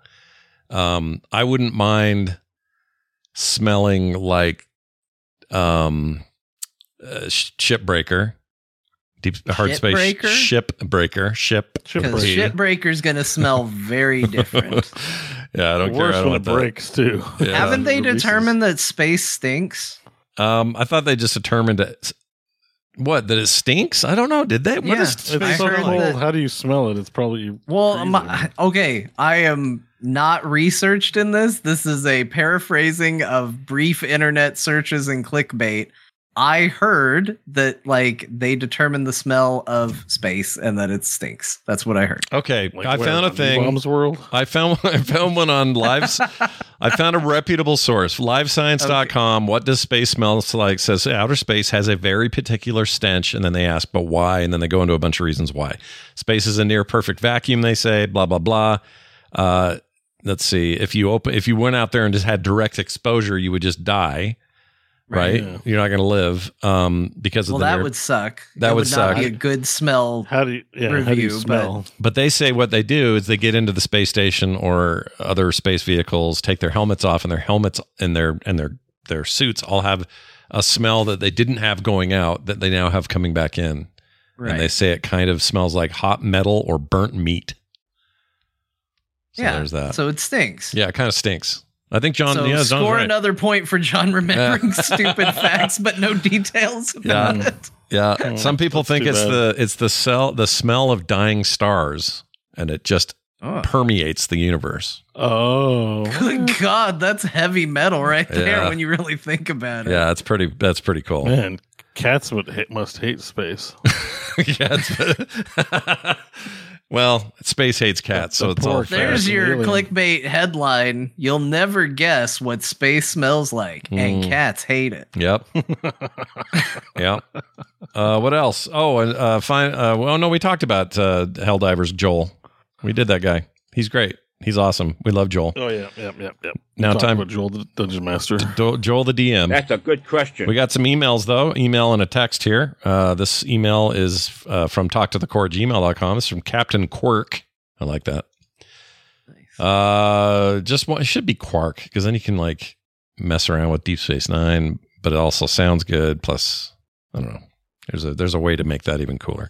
He says, I just wanted to give you lot a heads up that Power Wash Simulator has 40k DLC and it drops on the 27th, which would have been a couple I of days ago. that. Yeah. Says reviews are showing mixed, but I could still have some fun uh, mileage in it. Or but it could still have some fun mileage in it. I tend to be a well-rounded geek, and 40k is uh, and it's more what? And it's it's more is something I casually like to keep up on. Not sure what that means. He spelled it weird. While I have tried PWS myself or haven't tried it, I feel like I uh, like I've played a bunch just from listening to you guys. Love the show and thank you for all the time and energy you put into bringing genuine and quality content. Yes, even the high school humor to the masses every week. High school, I'm thinking like junior high, right? Wait, we're not we're not Yeah. that highfalutin. We're not quite to high school yet. Uh, says, "May the emperor We're still guide your scared voices." of girls. That's right. They're freaky. Um, the point here is that no, I have not picked it up yet. Yes, I did know about it. Uh, I absolutely will at some point. I just have not yet. Um, it's essentially boils down to here's some, some Warhammer 40k shit, including your your hose sprayer thing is now the shape of a bolt gun. Um, your you look like a 40k person deal, more like a Dark Tide kind of guy. And then you're cleaning suits and space marine crap and ships and stuff like that. It's like what they did with the Final Fantasy stuff they did. Um, this is more of that. I'm sure it's exactly what it is purported to be. I don't know why it would be mixed. People generally like when they add new stuff to that game. But, I think they charged for it. Oh, is that why? I That- don't think they did for Final Fantasy. That, that- might be the that- difference. That, could be it. I, I mean, I don't know. Hard to say. I didn't click the reviews and see, but Yeah. I do think it's cool that game keeps getting weirder and also that it's published by the small games publishing arm of Square Enix. That is weird. Don't you think? Power Wash Simulator, a square game. Like that's just weird. And apparently not an underperforming one, which is what they feel about every game they publish. So Yeah. it's, uh, it's amazing. This one seems to be doing just fine for whatever met- metric they have applied to it. Uh, thank you for that message. We also got a text at 801 471 0462 that says this. This is Cinema Devon who says, Hey, core crew, what are some of your favorite couch co- uh, sorry couch co-op games you've played over the years? My wife and I have been looking forward to something that we both can enjoy and can do for fun on a on a weekly date night. So far, uh, what has scratched that itch best is Lego Star Wars Skywalker Saga and Captain Toad Treasure Tracker. Sorry, Jon, she does not like Fortnite. um, I love that you're the default. Has she Fortnite tried guy. Lego Fortnite? Oh! let me tell you, Lego Fortnite really shifted the balance of power in this household. So Mm. Plus, they got two. Don't uh, there's some announcement they're working on two new Lego spinouts in Fortnite or something. I think maybe. that I mean, yeah, it's been very successful for them. Yeah. So I think they're doing just fine. So they'll probably keep doing it. Um, I love Captain Toad Treasure Tracker. It's a fantastic Switch game. Um, but it's more, it's a puzzle game, and it's less about you both doing stuff and more about one person telling the other person how they're doing it wrong. hey, that sounds like a great couples game. I play that yeah. couples game. I don't even play Treasure Tracker. That's true. But the Skywalker Lego thing is actually quite good. I played that a bunch with um with others on the couch. But for me, I just don't do any co-op couch stuff. I mean, back in the day, Halo was the bomb for that. Yeah. How does she feel about democracy? well, you can't couch co-op that on PlayStation. I don't think it's dual screen. Oh, Sure. okay. as That's a far as I know. Um, yeah, this also depends on what what uh, console you have. It sounds like they got a Switch for sure. So if I was going to make a recommendation for co-op, there's so much head to head I could tell you, but it doesn't sound like that's what they want. I I can't think of anything right now.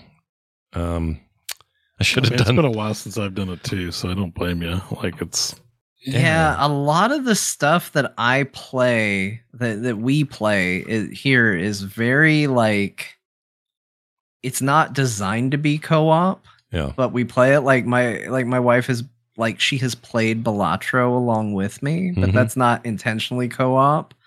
Um, you know, she good example, we though. played the um oh what was it? Let me pull it up real quick because I did install it. while you look that up, finish it at some point. Home Safety Hotline. We Oh, did that yeah, together. yeah. Which that's not really a co-op, but it was great to both sit there and look Yeah. through that game together and try and figure it out and argue over whether or not it was, you know, termites or whatever. And and she was right, and I will never live that down. it was not termites. The the chat Um, is the chat suggesting Stardew Valley has a bunch of co-op stuff. Uh, Baldur's Gate three is kind Baldur's of co-op. Gate 3 she really wanted to play with me, so that's a that's a possibility. Yeah, the new Mario seems like game a good one. I think is the, the uh, classic co-op. one, the the classic one of all time for casual couch co-op to me is Castle Crashers. Oh yeah, that is still a good game. Like still never something that given the six, long-term success of it, you'd figure someone would try to make one just try to dethrone it. And Maybe it's it's hard to play. game's 12 years old and I just can't think of anything better for a, a you know, four-player play couch co-op beat 'em up fun game. Like it's crazy. Uh, Durog and Nat Murphy in the chat have the correct answer, and I can't believe I forgot it. It's it's uh, that It Takes Two game is so good, so good. And yeah, I've heard a lot co-op. of really good things about that game. I played it with my daughter. We loved, freaking loved that game. That game is special, and is the only way to play it is co-op. And so well, it takes two. It's, it literally right takes two. yeah, You I mean, have maybe to have two. there might be a way to play. Um, I don't think there is though. I think you have to have at least two of you, and I think the game lets if if you already own it, the other person doesn't have to pay to play if it's online. If you're playing couch, you don't need to worry about it anyway because it's just it does split screen stuff. That game is just one of the most unique things I ever spent time in. It's so cool. So that's your answer, uh, right there. Diablo three is pretty good for co-op too. You played that game Escape Simulator, right? Uh, I did, and that is also quite good. Um, that just got a bunch of new DLC. That one is hard. Well, hard for me. Hard for me because I'm terrible at escape rooms. I'm really bad. like real ones. I'm just bad. I don't. I'm not good at the clues. I don't know why. It's something about something about it. And it turns out the video game versions of it are also dis- difficult for me. And the game is literally an escape room. They treat it like a real one, and it's very good at what it does. But I felt like I just didn't know what I was doing. But that you know, again, mileage may vary. You may really enjoy it. Um, yeah, Shredder's Revenge, awesome if you like retro stuff. Uh, Escape Academy is pretty Oh good. yeah, we had a good time with Shredder's Revenge. That was pretty short, but we had fun with it. Yeah. There's a lot more than I'm thinking of, but It Takes Two is a no brainer. And it's on Game Pass and it's also on Switch. So grab it. I think it's on Switch. I say that and now I don't know. I may have made that You'd up. even just do um you'd even just do Minecraft or something like that. No, no Um, nothing wrong with that. no. Just Nothing wrong with Minecraft. Minecraft. Yeah. Oh, It Takes Two is on Switch. No brainer. Get it. 19 bucks. Pfft, no brainer. Play that game on your couch. Split your controller in half. You're good. Oh, I'll mention games like Overcooked 2, but I'll tell you that's like a pathway to divorce. So Yep. I'll men- I'll mention it, but like nothing makes me so mad at my family than playing Overcooked. No, that's the idea of that game is to make you mad at everybody, but it is not good for family relations. Nope, you get mad at everyone. If you look, have a party, people are drunk, play that way. Do not play people you love in that game because you will be mad. yep, you don't want to be a part of it. No. And I still say for competitive couch stuff, there's absolutely nothing quite like still to this day than Towerfall. Um, not to be confused with Titanfall. Towerfall is this 2D pixelated thing, uh, debuted on the Ouya of all things, but then very quickly became popular on PlayStation and then PC, and it's on everything now. That is still just so much freaking single screen, up to four people, I think uh, competitive. It's like Duck Game, but for you know everyone else. I guess Duck Game's another good one, but anyway, there's there's some really good games like that. Um, there's a game called something not Boomerang, something Meringue or Booma. Shit, you shoot. You're you're basically a bunch of food items throwing boomerangs at each other. Cannot remember uh, the name, but I love it.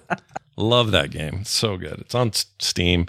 Unfortunately, that one does not have online, or else I'd make these guys play it. It's so good, but that doesn't do online. It's only couch. Anyway, oh yeah, and the Jackbox games, another good one. Great recommendation. Yeah, not great for just two people for a date night, but if you got more than that, it's Yeah. really good. Yeah, Bomberman will piss you off. Jerry says Bomberman. I love Bomberman, but again, recipe for divorce. um, I mean, Kim and the only time Kim and I have ever fought, not fought, but gotten irritated with each other really in any meaningful way is when we were playing Bust a Move, and it was competitive. yeah, that's what did it. Yeah, she got so pissed. Did you ever play Overcooked together? no, there's no way I'll do it. Okay. I played that with my kids, and we all got everybody there got mad at each other. I'm like, imagine what Kim would do. This would be terrible. We're not doing this. Yeah. No way. Little Big Planet, eh, it's all right. Bubble Bobble NES is pretty good. DDR, sure. These are all good ideas, but if you want to just be on that couch doing shit, it takes two. That's my recommendation. No mashup this week. Uh, hard at work on a new one, but we had three bangers, so you know, let Jamie we've do his work. pretty good ones. We've been showered with excellent mashups. That is true. So what we'll do instead is tell you about some new uh, some new folks who joined us on Patreon this week. Love these names. Mr. Zip. He joined us. Oh shit! Yep. I, that sounds like a fun co-op game. Mr. Zip on the couch. Mr. Zip. Uh, let's play Mr. Zip. Here's my zipper. Now undo my. Oh, that's not it. Very different game. Mr. Zip, if tiny have- elf. we- what? So go, go ahead, Beau. Sorry. I was just saying. I feel like if we explain it, we might get in trouble, and if we just leave the Yeah, we just Yeah, leave that just one there. Yeah. We'll just do the stinger for Mr. Zip. And then you just imagine whatever game you want right there. Yeah, you guys, it'll be in your head, not ours. Anyway, Mr. Zip, Tiny Elf. Who else? Jared the Wizard, W Y Z Z R D. Love it. oh, we got wizards. The and- and Wizard. zips. Uh, Kaladin Stormies, Sam Dunn, and Tell. T E L L. That's the name. That's all we got. for that. Welcome, welcome to the best club on the internet. It's the best club on the internet. You'll never get commercials. You get pre-show content every week. You'll get monthly bonus host shows, which wait, but monthly bonus host shows. Yeah, that's right. Yeah. Jon just Yeah, did one. that's right. It's up there. Just did one. Yeah. Uh, go listen to it. It's real good. And uh, now I think it is my turn next. So, right? I think I think it's my turn in March. I think yeah, it's it's your your turn turn. I think it's I your did- turn. Yeah. I did December and January. Uh, Jon did February. February. February. February. There's always that R after the B that I'm like, do you have to make sure to pronounce that February? It's a pain in the not ass. I worked with a guy that we would literally call on the phone to hear him say February the way he said it. 'cause It made us laugh. And I can't I can't even impersonate it, which is why we called him on the phone. And we would do we were such asses about it because it was me and my coworker and we call him up and we go, "Hey, um do you have a birth date for this person?" And we'd pick somebody that had a February birth date just so he would have to say it because he would just be he'd just say something like February. February. And it just February. sounded so funny to us. We just sit there and mm. laugh and we go, thanks, bye. Hang up the phone. Yeah. It's like my dad's nuclear. nuclear. Yeah, he'd say that. Killer. And I and I had a tendency to do it because he said it that way. So I had to teach myself to say the two words, new and clear. So if you say those together, nuclear, you're good. Yeah, nuclear. Yep. Yeah. Clear. That's how I'll never screw that up again. Anyway, Clear. uh, these are just small. Oh, art in the mail. I send art out in the mail. It's pretty great. That is always video game related too, as well. You want to collect them all? Well, you got to be a part of the club. Hop on over to patreon.com slash uh, core show. Yeah, core show. Patreon.com slash core show is where you're going to want to go. And for all other things, you can find it at frogpants.com slash core. Now, we have a little tradition here where this old lady tells us what games we played. We call her Grandma. And Grandma, here's the mic. You tell us what we played this week so people can know and go buy these games. I know it's pretty hard to listen to a four and a half hour podcast and remember every little detail they talked about, but they sounded excited and you're excited, and gosh dang it, you got money burning a hole in your pocket. You should be saving it, but I'll tell you the games they said. They talked about Helldivers 2, that's going to be a frequent one. They talked about Balatro, that was the card game that they played. It, it's cards. It's poker. When when Beau got mad about poker, and you remember that part, we were talking about Balatro. Scott played Regency Solitaire 2. That was the card game where Beau was not angry. So if you don't remember Beau anger, it's Regency Solitaire 2. Tales of Arise is the JRPG that Scott played and liked. Yeah. He also played No Man's Sky and Assassin's Creed Black Flag. Mm. Jon played Dark Forces Remaster, Pacific Drive, and Deep Rock Galactic Survivor. And Beau talked about Last Epoch. Really, he talked about the pain he de- he deals with by being a person who got his name on a statue and now has to be asked every day what he thinks about every new ARPG like he's some sort of an expert. when really he's just somebody who wanted his name underneath Lilith. And don't we all? But anyway, he played Last Epoch and uh, more WoW Season of Discovery. So there you go. Yeah. Well done, Grandma. I think you summed it up pretty well. If any of that sounded good to you, go play those games. Come back next week for another show. We hope to see you all then. Until then, bye.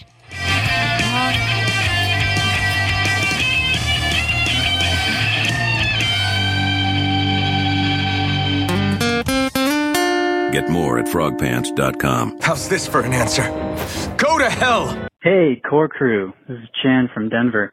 Um, I was just listening to the last episode, and uh, Beau was talking about not being able to get into Balatro uh, because it's a point-based game. Um, he's not really into that. I mean, I thought that was really uh, interesting because that's sort of the reason why I uh, was hesitant to get into Slay the Spire, um, which y'all were comparing Balatro to and it was just because it was a card game, and I was like, cards? Like, why?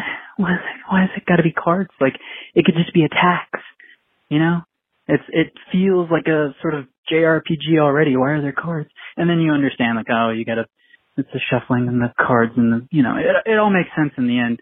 Uh, but yeah, I guess um, I'd like to hear um, what y'all, what other games y'all uh, just were not really into or maybe tried and actually ended up liking uh just based on the the concept and and the aesthetic.